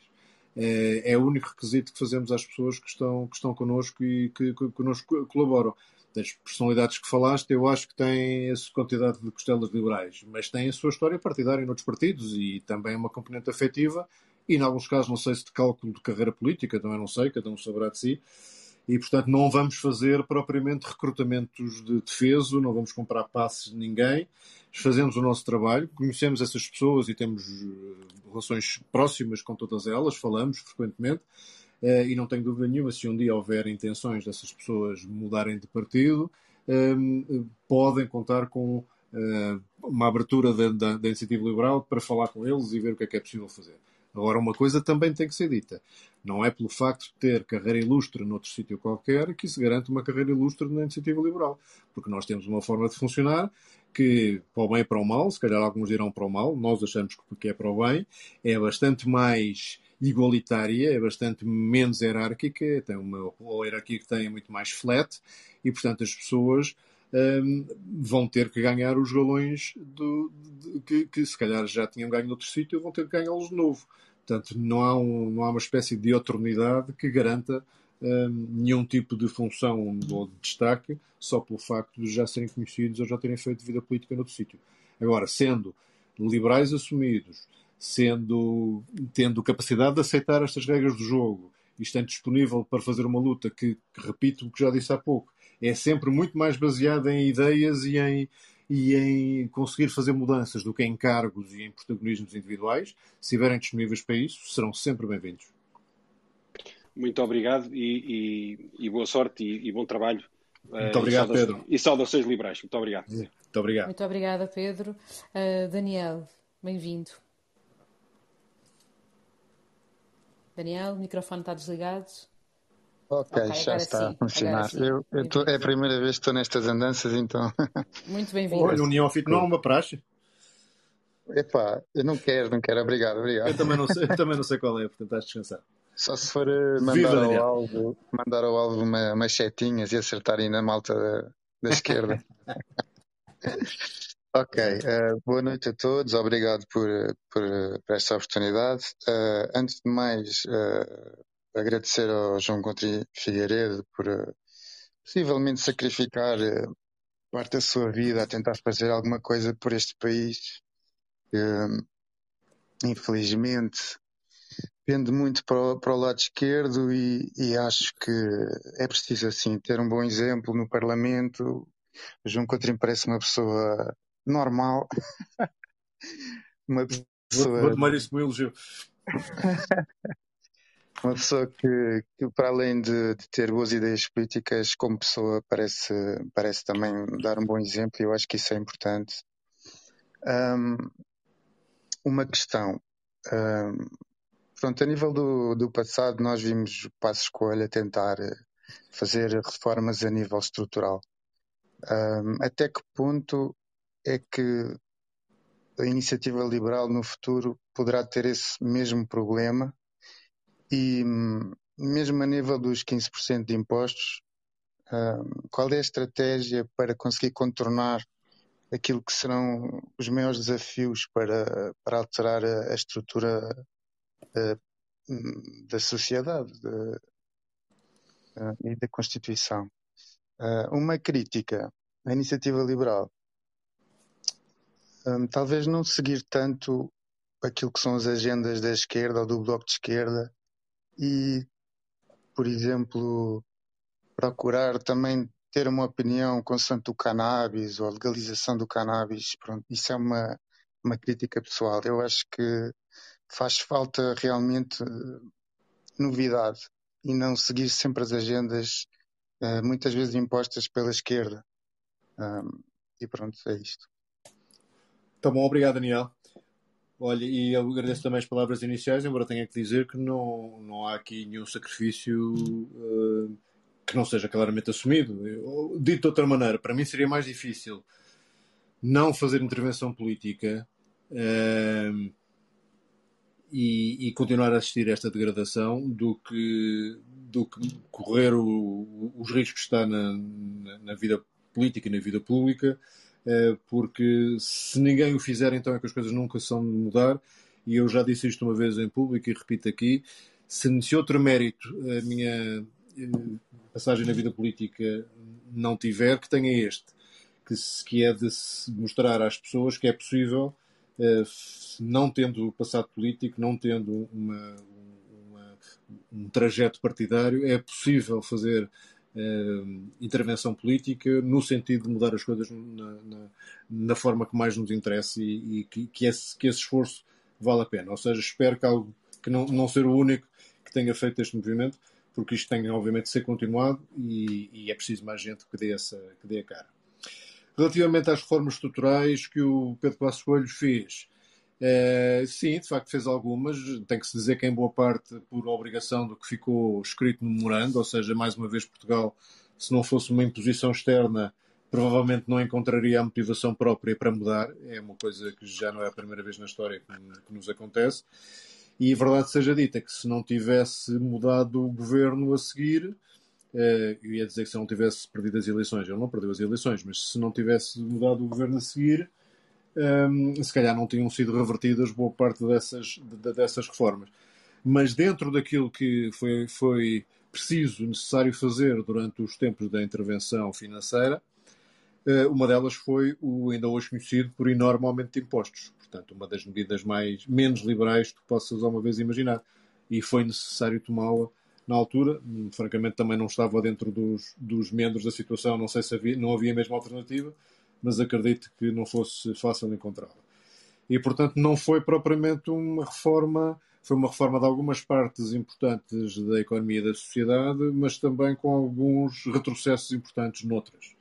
Uh, e isso diz-nos o que para o futuro? Diz-nos que é importantíssimo ser coerente, consistente e persistente na afirmação das alternativas que temos. Porque elas, repito aquilo que já disse, eu sei que as pessoas não gostam de ouvir isto, mas vão demorar tempo. Precisamos de muita gente convencida de que este caminho que estamos a seguir não vai servir para tirar Portugal deste círculo absolutamente vicioso de estagnação, aumento de carga fiscal, mais estagnação, mais aumento de carga fiscal, num contexto em que a qualidade dos serviços públicos prestados às pessoas está cada vez menos satisfatória. E, e, é um ciclo do qual não sairemos sem crescimento económico, e para esse crescimento económico precisamos ter a sociedade organizada em moldes completamente diferentes. Esses moldes vão demorar tempo. O primeiro passo é claramente um: é o de eh, mudar a orientação política do governo. Portanto, é, é, é, sem haver essa mudança política, não pode começar a haver a mudança das, das opções que estão a ser tomadas. E é por isso que é fundamental esclarecer as pessoas de que se querem uma alternativa ao poder socialista, a primeira coisa que verdadeiramente têm que fazer é deixar de votar no Partido Socialista, perceberem que as promessas que estão a ser feitas, as benesses que estão a ser dadas, são apenas com base uh, num objetivo único de continuar a ganhar eleições e com base no, nos dinheiros que vêm da Europa, como se esses dinheiros não tivessem que mais tarde ou mais cedo ser pagos por alguém. É, portanto, primeira coisa, retirar esta aura de, de invencibilidade que o PS quer construir. E a segunda é fazê-los crer que as alternativas existem, existem à direita do Partido Socialista e que não passam por transformar Portugal num país ainda menos liberal do que é hoje. Um, e, portanto, que quem quiser votar em partidos de protesto ou partidos que querem um, fazer implodir o sistema um, vai estar a desperdiçar o seu voto. Uh, e é isso que tem que ficar claro também, desde já, faltam provavelmente apenas dois anos para as próximas legislativas. Quem votar nos partidos de, de, de, de extremos, da extrema-direita neste caso, vai estar, vai estar a desperdiçar o seu voto porque não contribui para uma solução alternativa à do, à do Partido Socialista. Agora, estas mensagens políticas e as, e as opções eh, de, de, de, política económica e, e pública que essas, essa, essa nova política trará, terão que ser, obviamente, construídas com muita persistência, com muita coragem e com muita coerência porque senão as pessoas desacreditam de que há efetivamente uma alternativa. Muito obrigada, João, e aproveito para lhe fazer aqui uma questão prática. Uh, nós estamos já com uma hora de conversa uh, e gostaria de saber aqui da sua disponibilidade, não querendo estar aqui a sermos todos maçadores, porque temos aqui mais pessoas que já subiram também para lhe fazer a pergunta, porque têm esta oportunidade de dirigirem a pergunta diretamente a si, justamente que queria perguntar a sua disponibilidade para continuarmos aqui a conversa por mais um pouco podemos, podemos continuar mais um pouco, fazer mais três ou quatro perguntas. O que é que achas? Muito bem. João, então vou pedir ao João Pimenta que está aqui connosco e vou pedir a quem está aqui em cima e que ainda não falou para que faça o máximo possível de pergunta mais sucinta. Um, João, muito bem-vindo, é sempre um gosto ter-te aqui connosco. Obrigada.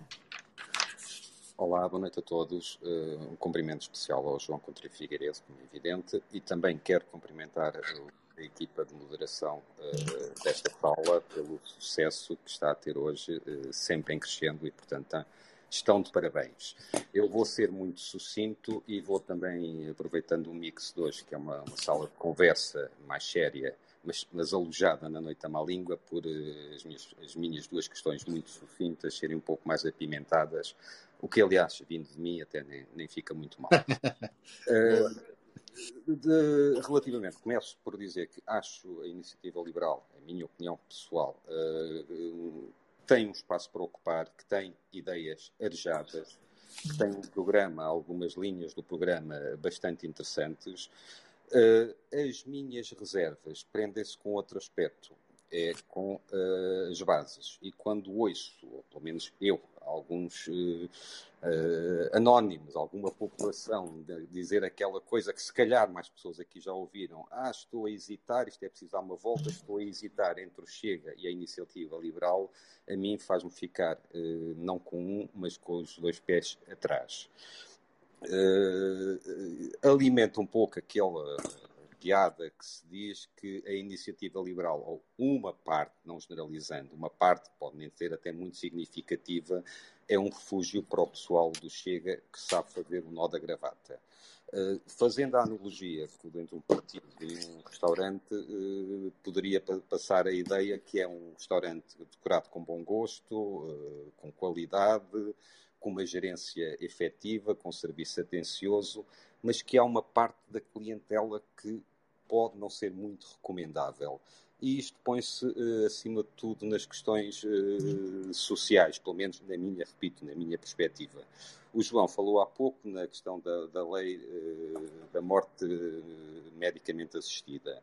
A primeira pergunta que eu faço, que eu lanço, é se teve noção, ou pelo menos a minha percepção está errada, que nesse caso concreto e eventualmente noutros casos eh, equiparados, se há algum constrangimento, se há alguma noção por parte da iniciativa liberal que ao tomar essas, eh, eh, ao assumir aquilo que foi no programa e a sua ideologia, se não está a ir contra uma parte mais ou menos substancial da sua base de apoio, do seu eleitorado. A segunda questão, uh, muito rapidamente, tem a ver, também já falou, o João Coutinho Figueiredo já falou num, num, dos exemplos, na posição que tomou relativamente ao artigo 6 da Carta dos Direitos Fundamentais na Era Digital, uh, que é verdade, é o partido que, de certo modo, apanhou essa bandeira e, e esse caminho, mas, eh, pelo menos, e peço desculpa se estou errado, a ideia que eu tenho é que foi também votado numa fase inicial pela iniciativa liberal, foi votado positivamente. E, portanto, se isso, se esse exemplo, é evidente que é bom haver recusa, é bom haver. Eh, mas se isso não faz também a ideia que é mais um partido que não, não sabe bem o que vota e depois volta para trás e alguma indecisão e, portanto, eh, aquela ideia de ser mais arejado, ser diferente dos outros, não cai um bocadinho na ideia, este exemplo em concreto, e é um mero exemplo e não passa disso, se não passa da ideia de que também em algumas coisas é um partido igual aos outros. Era só isso. Muito obrigado. Muito obrigado, João Pimenta. Excelentes perguntas, bem, bem apimentadas. Partilho da tua desconforto daquelas pessoas que dizem hesitar entre o Chega e ele. É, e a única conclusão que eu tiro é que não leram uh, nenhum dos programas, diria eu, e não estão atentos às posições que são tomadas publicamente pelas duas entidades o que é que pode estar por trás desta confusão? Por um lado, eh, o, jeito que dá e algum trabalho de propaganda que tem sido feito, nomeadamente à extrema-esquerda, que gosta de pôr as duas coisas no mesmo saco. E isso, quer se queira, quer não, pode funcionar. E, e, o outro, porque são partidos que aparecem mais ou menos na mesma altura com uma lógica de, de oposição, em, em, termos, espero eu, que reconhecidamente bastante diferentes, mas que pode ter gerado esta confusão. Mas também não gosto e devo dizer que no processo de admissão, naqueles que, que efetivamente querem se tornar membros, este, este tipo de hesitações não são uh, bem vistas e, e, e, normalmente são despistadas. Uh, a, a, parte mais uh, conservadora do, da iniciativa liberal fica chocada com as, as, propostas de, de, de costumes que, que, que, nós apresentamos e defendemos. Uh, sim, mas não parece ser uma, uma ala substancial do partido e, sobretudo, são pessoas que aderem a um partido cujo programa tem este tipo de posições inscritas e inscritas claramente desde o início. Portanto, não nos podem, podem acusar de muita coisa, mas de estar em, em cumprir programa ou uh, eh, a inventar posições políticas que não tinham sido previamente anunciadas, disso não podem. E estamos, para além de ser uma coerência programática, é também uma coerência ideológica. Em qualquer destas posições eh, mais sociais, se quiseres, que tomamos, eh, elas estão radicadas na, na, na, no, no absoluto primado da escolha individual sobre o poder do, de, de, forças externas, a começar no Estado, mas fossem elas quais fossem, para decidir sobre a vida das pessoas. E, portanto, dentro do velho princípio de que se não há prejuízo para terceiros, a escolha deve permanecer na esfera do indivíduo e com o maior nível de liberdade possível, tem sido, o, digamos, a pedra de toque para a escolha de todas estas posições. E, portanto, podemos ter, como temos em qualquer outra, quase em todas as posições que tomamos, há sempre alguém que pode achar que, que, podia ser diferente ou que não está de acordo. Isso faz parte da, da, enorme diversidade que, acho eu, todos os partidos têm, o nosso tem certamente. Agora, estamos sempre a tomar posições que são radicadas neste princípio básico de, de, de, do mais profundo liberalismo, de considerar que é no indivíduo que está a soberania e que é no indivíduo que tem que estar a responsabilidade primeira pelas escolhas livres que faz. Uh, o que nos leva um bocadinho ao artigo 6 e estás enganado, nós nunca votámos a favor do artigo 6 Votámos, aliás, contra o artigo 6 na sua leitura na generalidade e foi na especialidade que apareceu o tal, uh, a tal abstenção que eu reconheci publicamente ter sido um erro. Também já expliquei porque é que foi, mas parece demasiado uma justificação, não vou, não vou explicar aqui. Uh, mas foi um processo complexo entre o, a generalidade e a especialidade, mediaram talvez seis ou sete meses, com que se passou muita coisa pelo meio. E o que eu tenho a dizer é que ninguém, a única, o único consolo, se quiseres, que o único consolo, se quiseres, que eu tenho é que não fomos os únicos a não ver isto. Ninguém viu. Ninguém. Entre a generalidade e a especialidade, ninguém viu. Okay? E, portanto, uh, se não tivesse tido repercussão mediática, porque alguém teve a ler com, com, com, mais atenção, porque era da sua área de, de, intervenção, ninguém, nem o Presidente da República, nem os órgãos de comunicação social, nem os outros partidos, nem o público, ninguém. Uh, e, e, eu estou particularmente à vontade para, para fazer isto, porque, para dizer isto, porque quando foi na discussão da generalidade em plenário a primeira vez, em outubro do ano passado, uh, nós detectámos a existência de problemas, não era só no artigo 6, em várias outras áreas que acabaram depois até por ser corrigidas, e eu tive a ocasião de fazer uma intervenção inflamada no plenário, a gozar com as cartas de amor uh, do Fernando Pessoa e as cartas dos direitos digitais, etc. Uma coisa que deixou o José Magalhães à beira de um ataque de nervos. Uh, foi uma coisa bastante clara relativamente à forma como aquilo afetava os direitos das pessoas na, no, no, mundo digital. Essa, essa intervenção está online no YouTube, se, para, para alguém quiser, se tiver curiosidade de ver e ninguém pegou no assunto. Não houve nenhum outro partido, não houve nenhum militante, não houve nenhum político, não houve nenhum clubhouse, não houve ninguém que tivesse pegado no assunto. Um, e, e, portanto, um, não é propriamente uma, uma, uma, é dizer, uma análise muito lisonjeira para, para a globalidade da, da, da opinião eh, pública portuguesa e da opinião mais interessada, a começar pela nossa, não nos estamos a pôr fora disso. Mas se, se não, não, temos o mérito de ter, de ter conseguido pôr isto sempre na agenda, temos o mérito de ter gasto um dos poucos direitos de agendamento protestativo que tínhamos na Assembleia da República para dedicar uma manhã inteira à discussão deste tema, uma manhã inteira em que ficou clara qual era a linha de separação entre aqueles que acham que a liberdade de expressão é um bem em si próprio e faz parte da de, uma pedra de toque também de qualquer sociedade democrática que se quer desenvolvida, daqueles que acham que a liberdade de expressão também tem que, ser os, tem que ter os, os seus limites, porque uh, há discussões que não se podem ter e há verdades que são absolutas e são determinadas pelo Estado. Isso ficou também muito claro. Para, para grande satisfação nossa, uma ou duas semanas depois, esta discussão trazida de novo ao topo da agenda pela Iniciativa Liberal fez com que o Sr. Presidente da República acabasse por enviar para o Tribunal Constitucional eh, este artigo 6 para verificação da sua para verificação sucessiva da sua constitucionalidade. E portanto não é um, um processo que na sua globalidade nos possa orgulhar em todos os seus momentos, mas pelo menos tivemos esta é, para já a capacidade de, de, ser os primeiros a refilar claramente com isto. Depois de, de reconhecer o erro político que tinha sido a votação e depois de voltar a pôr isto no topo da agenda. Um, não consigo dizer mais que isto. Teria preferido não ter precisado ter feito estas, esta volta, mas uh, acho que no global é uma posição política que não nos envergonha. Muito obrigada. Uh, vou pedir novamente a quem está aqui connosco e que foi subindo para que sejam sucintos. Eu sei que é uh, aqui desafiador, uma vez que nós vamos convidando sempre todos a subir, justamente porque já vamos aqui com algum tempo de conversa e para não maçarmos de todo aqui o nosso convidado de hoje. Vítor, vou passar aqui a pergunta, a palavra para que seja feita a pergunta e bem-vindo. Olá, boa noite a todos. E, pá, e atendendo aqui ao, ao, tempo que já vai longo, é, é sinal que, que, a sala tem qualidade. Os parabéns já tive a oportunidade de dar ao Bruno e, e, e, os parabéns que lhe dei vou estender a, todo, a todos os, os que tiveram a iniciativa de criar estas salas, porque efetivamente são, são, são preponderantes e, têm, têm interesse. Um, queria, já se falou aqui na comunicação da iniciativa liberal e de facto é um ar fresco, uma lefada de ar fresco que tivemos no nosso país e queria, queria felicitar o Rodrigo Saraiva, que acho que tem um papel preponderante nessa, nesse papel é. da iniciativa liberal e que está aqui a ouvir-nos. Está a ouvir, portanto não digas muito bem, que depois é uma chatice natural. É pá, eu depois posso conversar com ele, não tem problema, mas gostava de deixar aqui esta palavra da preço que acho que ele merece, porque efetivamente tem sido. É pá, eu, eu digo isto e sou, e sou militante, e sou militante social-democrata, por isso não tem qualquer tipo de problema. Eu, uh, eu também é, já fui. Sim, sim, eu sei. É daí, é daí que o conheço e, e, e, também daí o cumprimento que eu estendo a ele, que está lá embaixo a ouvir-nos.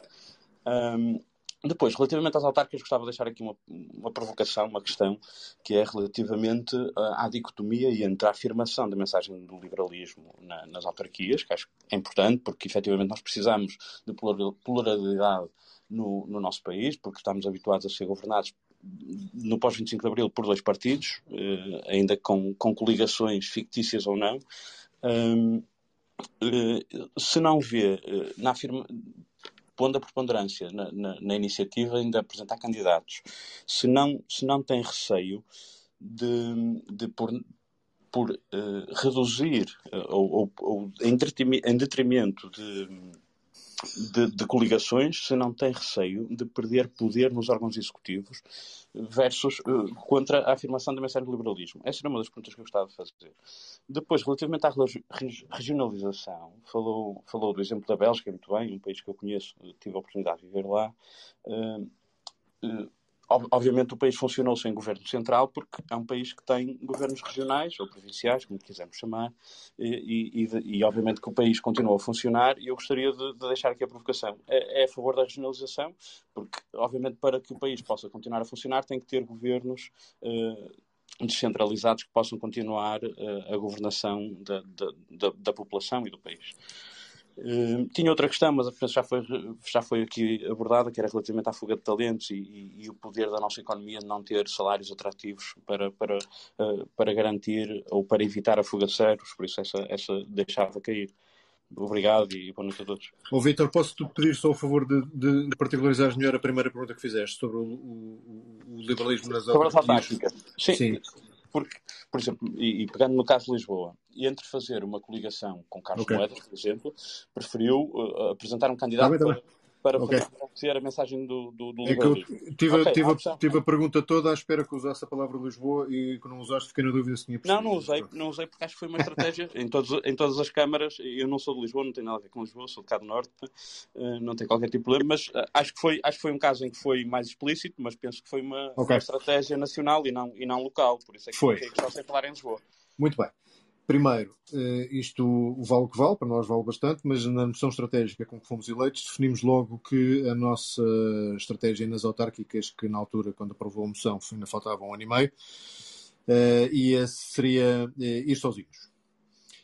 Ficou definido com estratégia porque o partido ainda não fez quatro anos, a nossa luta é sobretudo ideológica e, portanto, para mudar ideias não podemos correr o risco de estar demasiado eh, subsumidos, eh, engolidos em propostas mais ou menos de mainstream que impeçam as pessoas de perceber o que é que seria diferente numa gestão da autarquia liberal.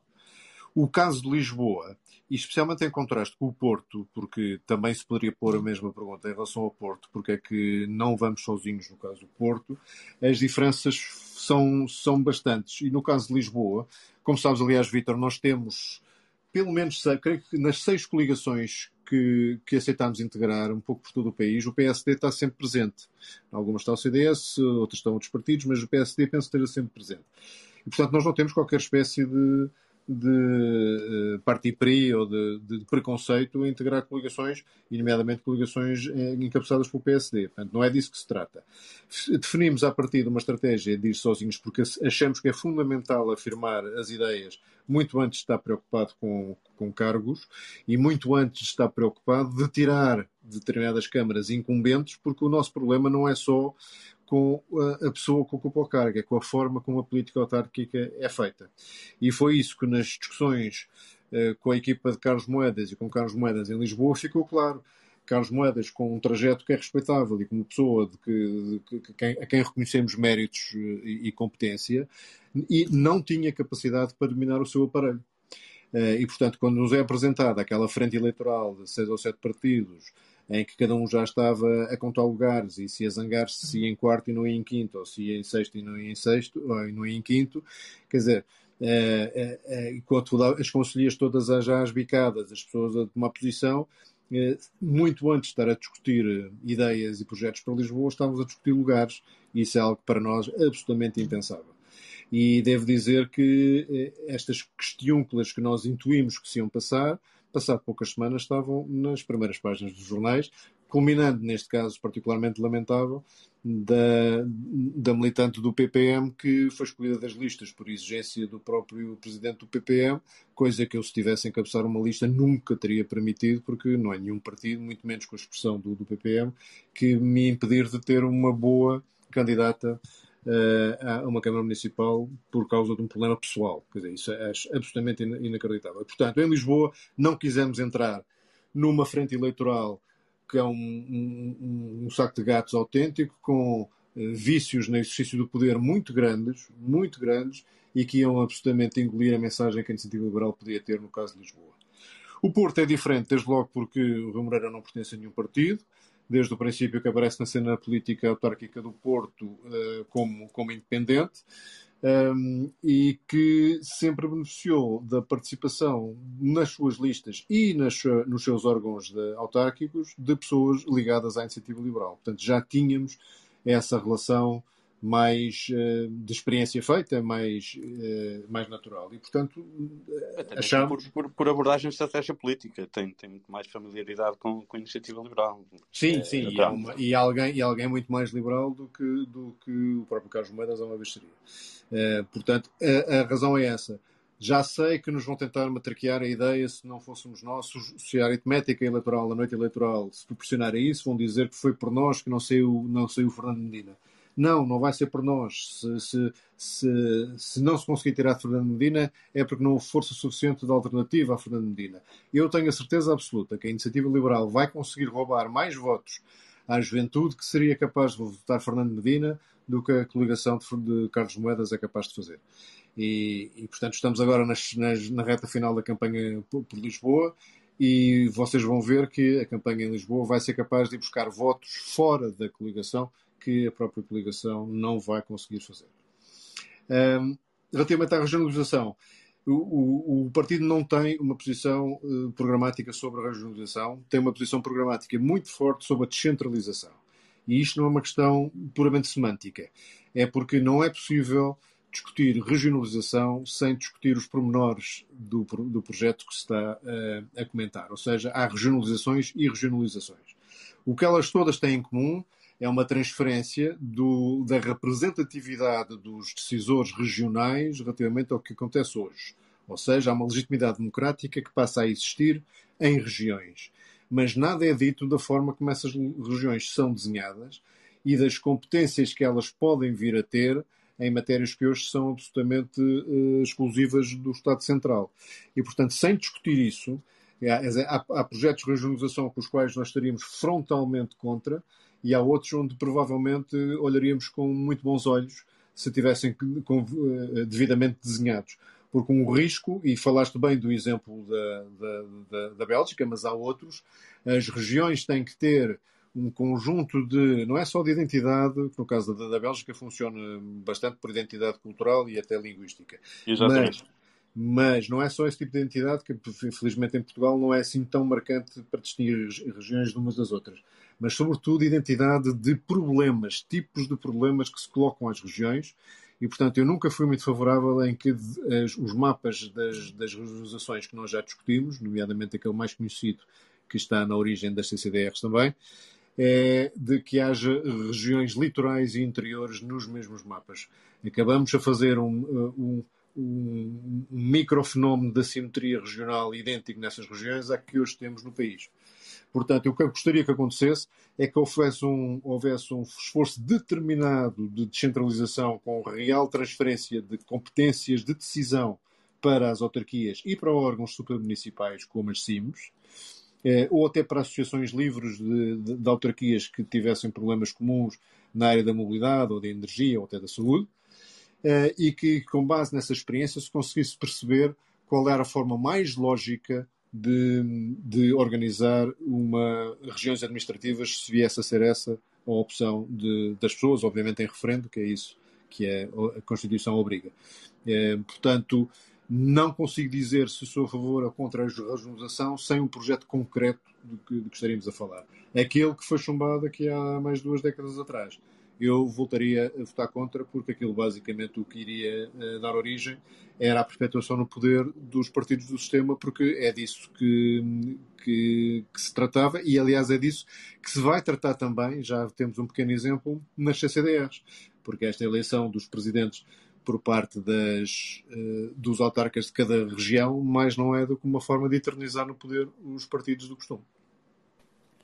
Muito obrigada. Okay, muito obrigado. Obrigada, Vítor, pela questão. Uh, passar agora aqui ao Francisco. Francisco, mais uma vez eu vou pedir e vou pedir aqui a colaboração de quem está ainda para fazer a pergunta, ao Francisco, ao Miguel e depois para finalizar aqui ao Luís, antes de depois passar para fecharmos depois com o Bruno, para serem sucintos nas vossas questões, aqui por, para não amassarmos ainda mais e, e abusarmos da boa vontade do nosso convidado de hoje, João Coutinho Figueiredo. Francisco. Certíssimo. Muito boa noite a todos e parabéns pela excelente iniciativa.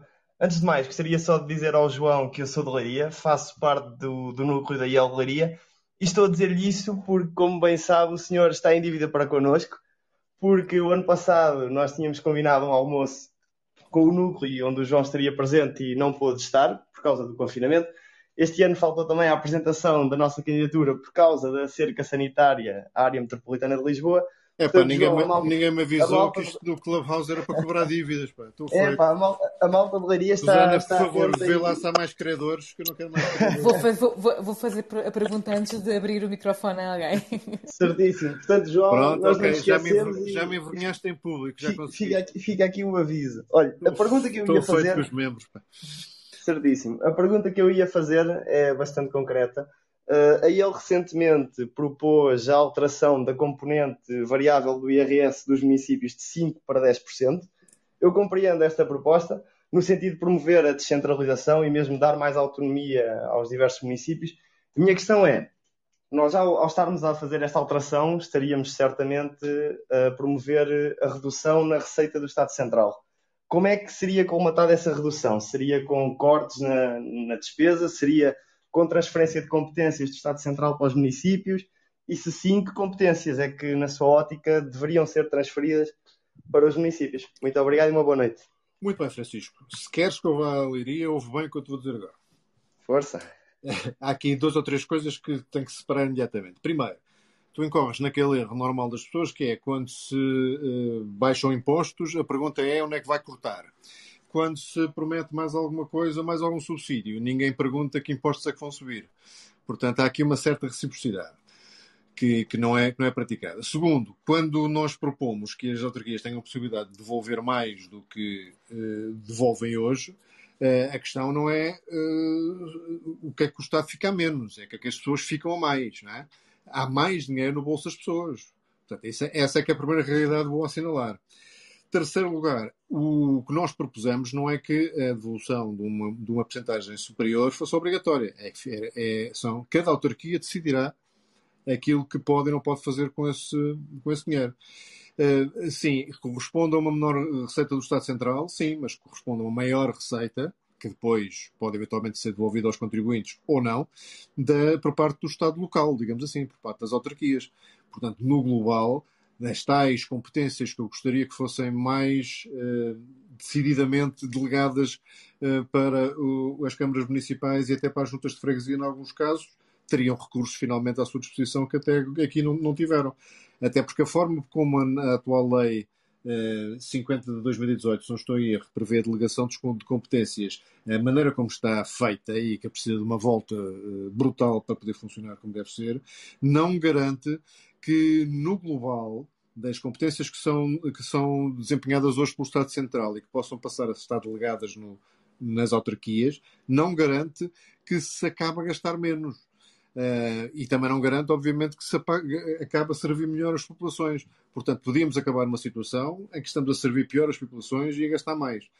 Portanto, é essencial que uh, o, uma das, uma, uma das uh, lados da equação, uma das parcelas da equação, seja mais automaticamente passada para as autarquias e essa não me, custa, não, não me repugna nada que seja exatamente a componente de IRS que é paga pelos próprios municípios dos, destas autarquias que estamos a falar. porque este é um imposto claramente, se quiseres, local, deve reverter a favor das, das populações, porque são elas que o estão a, a pagar. Muito obrigada, João, e obrigada. Ah, e também não quero deixar essa resposta onde é cortava, quer dizer, eh, há tanta coisa que o Estado está a gastar mal gasta, não falo só do, ainda das, das uh, mais de 100 eh, empresas públicas que ainda existem, das dezenas de fundações que têm apoio do Estado e ninguém percebe muito bem porquê, para não falar de pequenas decisões como a TAP, que vai ser salva com 4 mil milhões de euros dos contribuintes portugueses, 400 euros por cabeça, né? Isto paga muitas reduções de IRS, muitas mesmo. Obrigada, João. Uh, Miguel, bem-vindo. Olá, olá, boa noite a todos.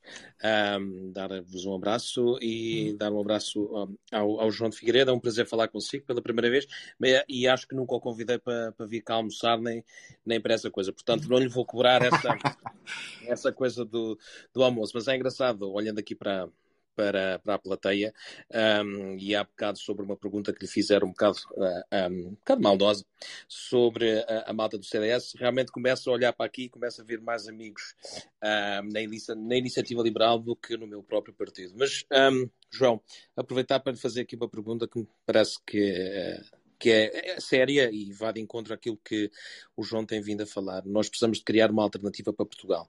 E uma alternativa um, ao Partido Socialista, uma alternativa que tenha um programa, um projeto para Portugal. Um, o PSD não poderá fazer, não poderá fazer sozinho.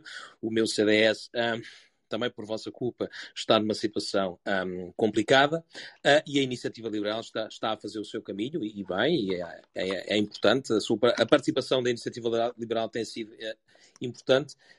Um, o que é que é preciso estes três partidos fazerem, uma vez que são partidos que, relativamente em termos ideológicos, têm alguns traços em comuns e talvez algumas linhas que, que se cruzem? O que é que é, na sua ótica, e uma vez que o João é líder deste, da, da iniciativa liberal, um, o que é que é preciso estes três partidos uh, fazerem para se sentarem, para encontrarem aqui um, um, um, denominador comum no sentido de os três poderem efetivamente construir uma alternativa um, para Portugal. E eu, eu falo, falo isto um pouco porque, um, sendo também eu alemão, e eu, eu sei que o João também fala alemão. Um, noutros países é possível termos, por exemplo, o caso, por exemplo, da, na Alemanha, em que os conservadores uh, e os liberais já governaram juntos e têm uh, políticas em alguns estados e mesmo no, no governo federal já já tiveram essa, essa, essa situação de terem um governo e projetos em comum, em que cada um trouxe as suas ideias e, e, as suas formas ideológicas um pouco mais liberais, um pouco mais conservadoras, mas encontraram um denominador comum um, para que houvesse estabilidade para governar.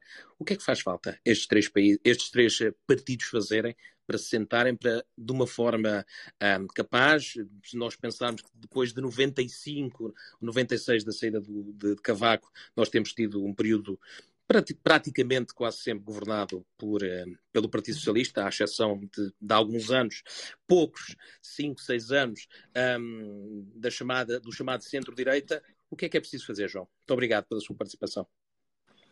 Muito obrigado, eu, Francisco, pela, pela pergunta muito simpática. Deixa-me dizer-te que eh, na tua introdução. Miguel, Miguel, Francisco, não Miguel. Ah, peço desculpa, Estava, tinha, tinha tomado nota aqui. Miguel, muito obrigado pela, pela pergunta e dizer-te que na tua intervenção, na parte inicial da tua intervenção, falaste na, eh, da situação em que o CDS se encontra, em boa parte por nossa causa. Poderá ser, poderá não ser, não sou eu que vou discutir isso. Não é certamente com esse intuito. Nós não temos propriamente como objetivo uh, acabar com outras forças políticas ou reduzi-las a expressões insignificantes. Aliás, achamos que uh, os partidos, nomeadamente o CDS, que é um partido que em boa parte da sua história teve uma, um posicionamento ideológico claramente definido, fazem falta exatamente para as pessoas poderem votar naquilo que verdadeiramente acreditam e não terem que andar a escolher mal menor e votar em frentes de, de tendências múltiplas, etc, etc, etc. Portanto, da mesma maneira que eu acho que faz todo o sentido haver um partido liberal em Portugal e, e daí eh, estarmos aqui, também acho que faz todo o sentido haver um partido conservador em Portugal e acho que o CDS tem, tem, tem que ter espaço para subsistir nessa maneira. Agora, a tua pergunta é muito inteligente é talvez das perguntas mais importantes que se podia fazer nesta fase do ciclo político, que é o que é que é preciso para construir de facto uma alternativa. e dás de barato que é possível programaticamente ter zonas de entendimento suficientes para, para isso não ser o principal problema. E aqui tenho que dizer que eu acho que a questão não é tanto política como psicológica. É, não é muito frequente usar estas coisas em política, mas eu vou usar.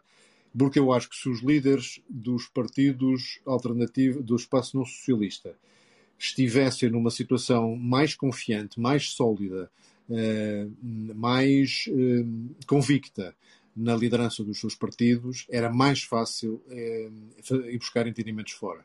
É muito difícil tu ires buscar entendimentos, ires negociar alianças, ir, ir procurar caminhos comuns quando estás permanentemente preocupado com a tua própria sobrevivência política.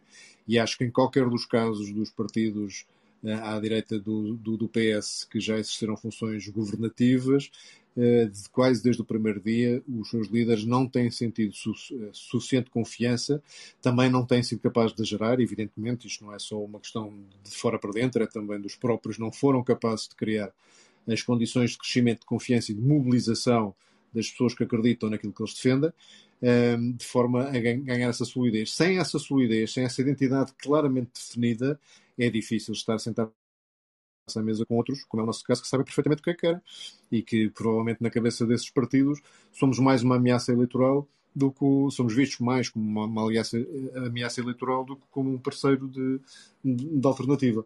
Eu devo dizer que, na mesma lógica do que tenho dito aqui a noite toda, não é tanto a, o, o, o, poder formal ou os caros que isso possa trazer que, que nos motivam, mas são sim as políticas que daí podiam, podiam vir. Portanto, eh, nós estamos sempre disponíveis para falar e não seria nunca por nós que não haveria uma, uma alternativa construtiva ao Partido Socialista num próximo ato eleitoral. Mas para isso, de facto, os partidos têm que estar em condições internamente saudáveis e fortes e com a tal psicologia positiva dos seus líderes para poderem fazer essas negociações com outros. Muito obrigada, João. Uh, Luís, vou passar aqui a, palavra para esta pergunta, última pergunta da noite vinda por quem subiu, para depois, João, e estamos quase, quase a terminar, para a seguir passar ao Bruno, que irá fazer então a última pergunta por parte aqui da, deste grupo da Media Capital. Capital.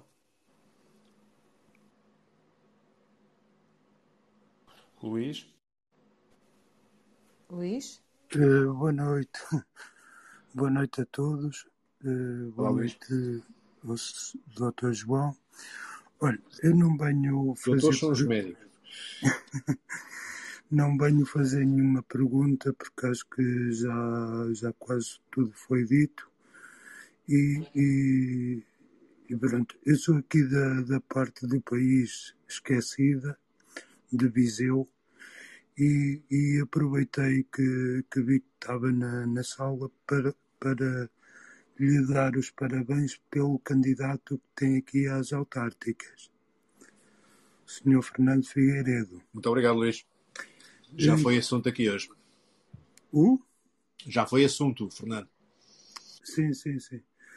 Pronto, uh, de resto, olha, uh, uh, espero sinceramente que, que tenham sucesso, mas isto nós temos que e agora falo por mim, não no geral, por mim, uh, eu a políticos tenho que ver para querer.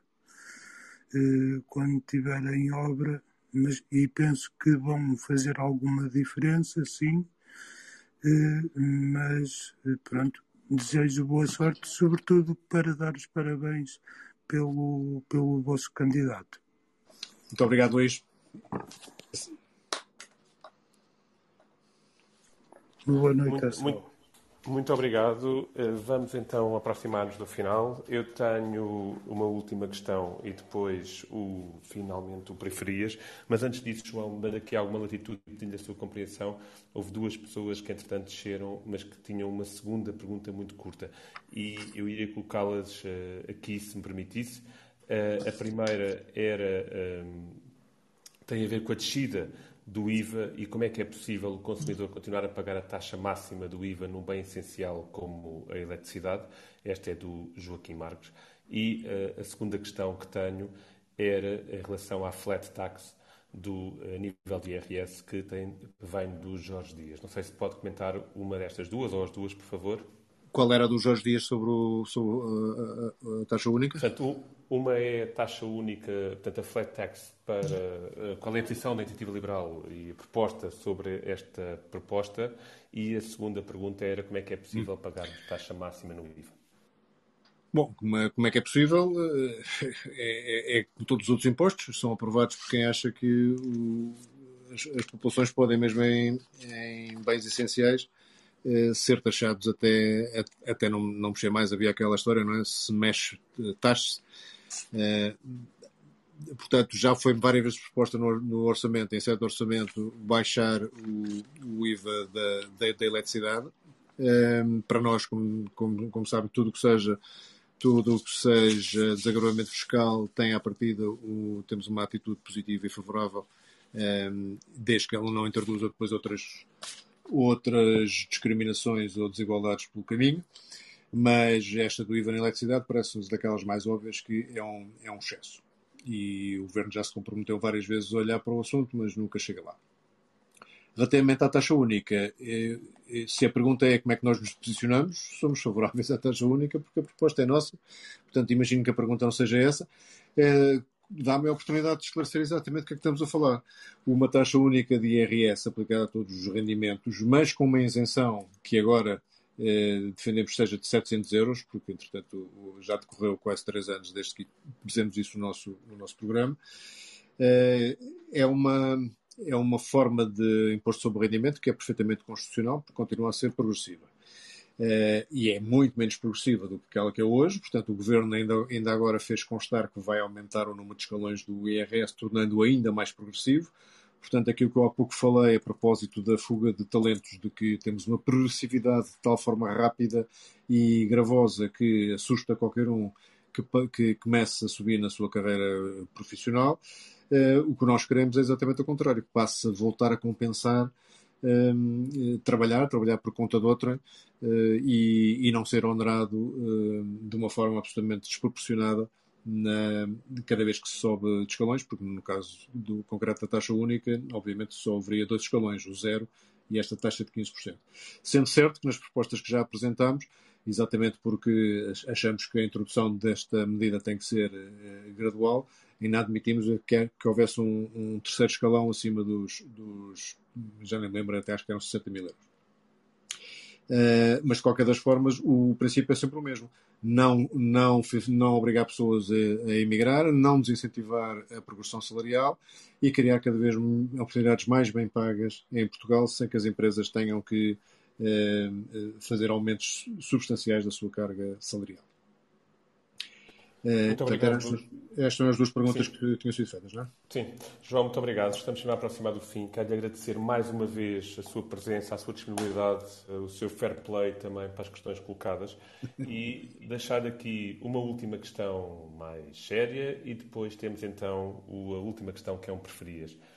A última questão mais séria é, olhando para o cenário pós-autárquicas, eh, depois de setembro, temos à direita um PSD provavelmente ainda mais convulsão e com um líder muito debilitado, se não já condenado.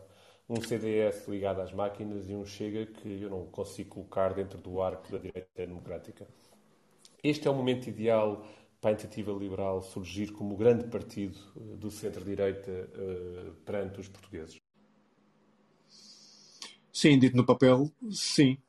Eh, mas isso significaria ter também do lado da, digamos, de, vamos chamar do misto, aquele misto da opinião publicada com a opinião pública, eh, a disponibilidade para eh, passar por cima daquilo que tem sido uma tentativa desde o início que aparecemos de nos descredibilizar porque não é por acaso que o conselheiro eh, Francisco Louçã, todos os meses, resolve fazer um ataque ao liberalismo, aos liberais, ou à medida liberal, ou a alguns dos liberais mais proeminentes. É, eles sabem que é daí que pode vir a alternativa ao atual estado de coisas e já perceberam que, mesmo em termos culturais de atitude perante a vida e a sociedade, é do lado dos liberais que pode vir a verdadeira ameaça. Portanto, sim, temos um conjunto de situações que agora, até ao final do ano ou no início de 2022, podem ser favoráveis a uma determinada, um determinado tipo de, de eh, reconhecimento, eu diria. Já começou a haver. Acho que nas últimas semanas já se começou a perceber, desde que as sondagens, as tais que, que, que, eu, que eu citei, não dizendo quanto é que nos davam, já nos dão acima dos 6% nas sondagens da Aximais, por exemplo. E, portanto, acho que é importante que as pessoas percebam que este crescimento feito à base da tal forma séria de fazer política, séria mesmo quando brincamos, porque brincamos de uma forma que eu acho também inteligente, um, vai fazendo o seu caminho e, e prova-se que podemos ser, de facto, a chave para desbloquear o, o impasse que existe alternativa aos governos do Partido Socialista. Uh, Compete-nos a nós continuar a fazer este trabalho e, e, compete a todos que se têm por obrigação acompanhar a atividade política e fazer dela eco, fazer exatamente o eco que cada um mereça. Nós achamos que já merecemos ter mais reconhecimento e mais eh, que nos deem mais crédito do que aquilo que tem feito até agora, passando por cima dos, das tais tentativas de descredibilização que alguns vão sempre interessar, mas eh, não tem sorte nenhuma porque não temos dado aso a que nos colhem aquelas eh, malfeitorias que nos, querem, nos, nos têm querido colar. Muito obrigada, João. E antes de passar aqui ao Bruno, que vai ter aqui uma. Vou agora é pegar aqui nessa palavra de uma malfeitoria, que é um preferias. E um preferias é algo que nós fazemos aqui a todos os nossos convidados e que nós não sabemos o que é que se passa. É puramente aqui da, da autoria uh, do Bruno que vai, que vai terminar com. É, no, é do Nuno, não é? Do, é, do, é do Bruno, é do Bruno, é do Nuno. É do, é do próprio, por acaso achei que era. Poderia, é, também poderia, também, também podia, podia ser, também, também podia, também podia. Também é tostidinho. É verdade, é verdade. É, mas por acaso não. Com carinho. É, é, do, é do Bruno. De qualquer das formas, e quero agradecer a todos antes de, de passar aqui ao Bruno e para. Eu, eu pessoalmente quero lhe agradecer esta, esta disponibilidade e esta oportunidade um, e fazer aqui a referência que vamos ter aqui no Media Capital Group um, dois candidatos a câmaras municipais de Gaia e de Lisboa, aqui a serem entrevistados também eh, connosco, o Orlando Monteiro e o Bruno Horta Soares, um na próxima semana já e o outro daqui a mais Belos candidatos. duas semanas. Uh, e por isso convidar todos os que estão presentes na sala a seguirem o clube, porque é a forma mais fácil para que depois consigam entrar uh, e assistir uh, a estas e participar também nestas entrevistas. Convido-vos também a seguirem-nos a nós enquanto os moderadores para que possam seguir receber as notificações. Um, e agradeço-lhe mais uma vez, foi um gosto e um privilégio estar aqui consigo e passo a palavra ao Bruno. Bruno. Ou se calhar antes disso, não vai eu zangar-me com o Prefiras, eh, com o Preferias. Eh, é, é agradecer também, eh, especialmente ao Bruno, com, com quem eu combinei aqui este, este, este serão, a ti, que foste uma simpatia extrema na, e numa grande eficiência na, na condução dos trabalhos, também ao, ao Nuno, que esteve calado, mas certamente muito, muito tempo, e ao João, o Fábio não sei onde é que anda, mas manda-lhe um abraço também. Foi um gosto, muito parabéns pela vossa iniciativa e, e é um, é claramente uma experiência para repetir. Muito obrigado pelo convite e uma, uma boa noite. Venha lá o que preferias. Muito obrigada, João, pelas palavras. Bruno? Muito obrigado, João. Não vou, não vou amassar, nem vou alongar a reforçar, mas é realmente um gosto tê-lo aqui, ter-te aqui. E o preferias não pode perder aquela pitada de provocação, não deixando de ter aqui uma, claro. uma componente séria por trás. Eu li atentamente, não porque me obrigaram, mas porque uh, apreciei bastante o que li e, e, e, li atentamente as propostas de iniciativa liberal enquanto preparava a nossa conversa e o preferias decorre daí. E a pergunta é muito simples. Uh, preferias um país com PREC ou um país sem PREC? Estamos a falar do nosso PREC. Exato. Para quem não saiba, nós, nós, nós tivemos um. Uh, tivemos o cuidado e o trabalho de propor 100 medidas para a recuperação do país, um processo de recuperação em curso que chamamos PREC, para brincar com o outro PREC de 75, é que chamamos uh, PREC liberal, e, e, fizemos de facto essa, essa proposta. E devo dizer que daquelas 100 coisas, tenho a impressão que não houve nenhuma que tivesse começado sequer a ser feita. Portanto, para mostrar a todos aqueles que, que ainda não perceberam que o caminho é longo e difícil, é disso que estamos a falar.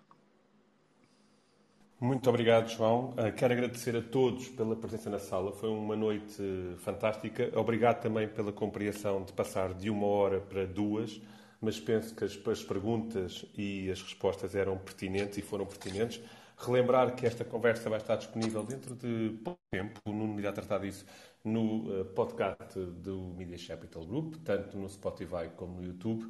E as principais frases uh, desta noite estão já disponíveis no Twitter uh, para poderem ser seguidas. Espero ver-vos a todos na nossa próxima sala. Como a Susana disse bem, Estamos a fazer este mês um especial autárquicas. O próximo convidado será precisamente da Iniciativa Liberal, na próxima terça-feira, e por isso espero reencontrar-vos e podermos continuar a dissecar as propostas, neste caso, da Iniciativa. Um grande abraço a todos, muito obrigado mais uma vez pelo convite e aos que tiveram. Muito obrigado, obrigado pela paciência. Obrigado, João. E pelas perguntas. Obrigado.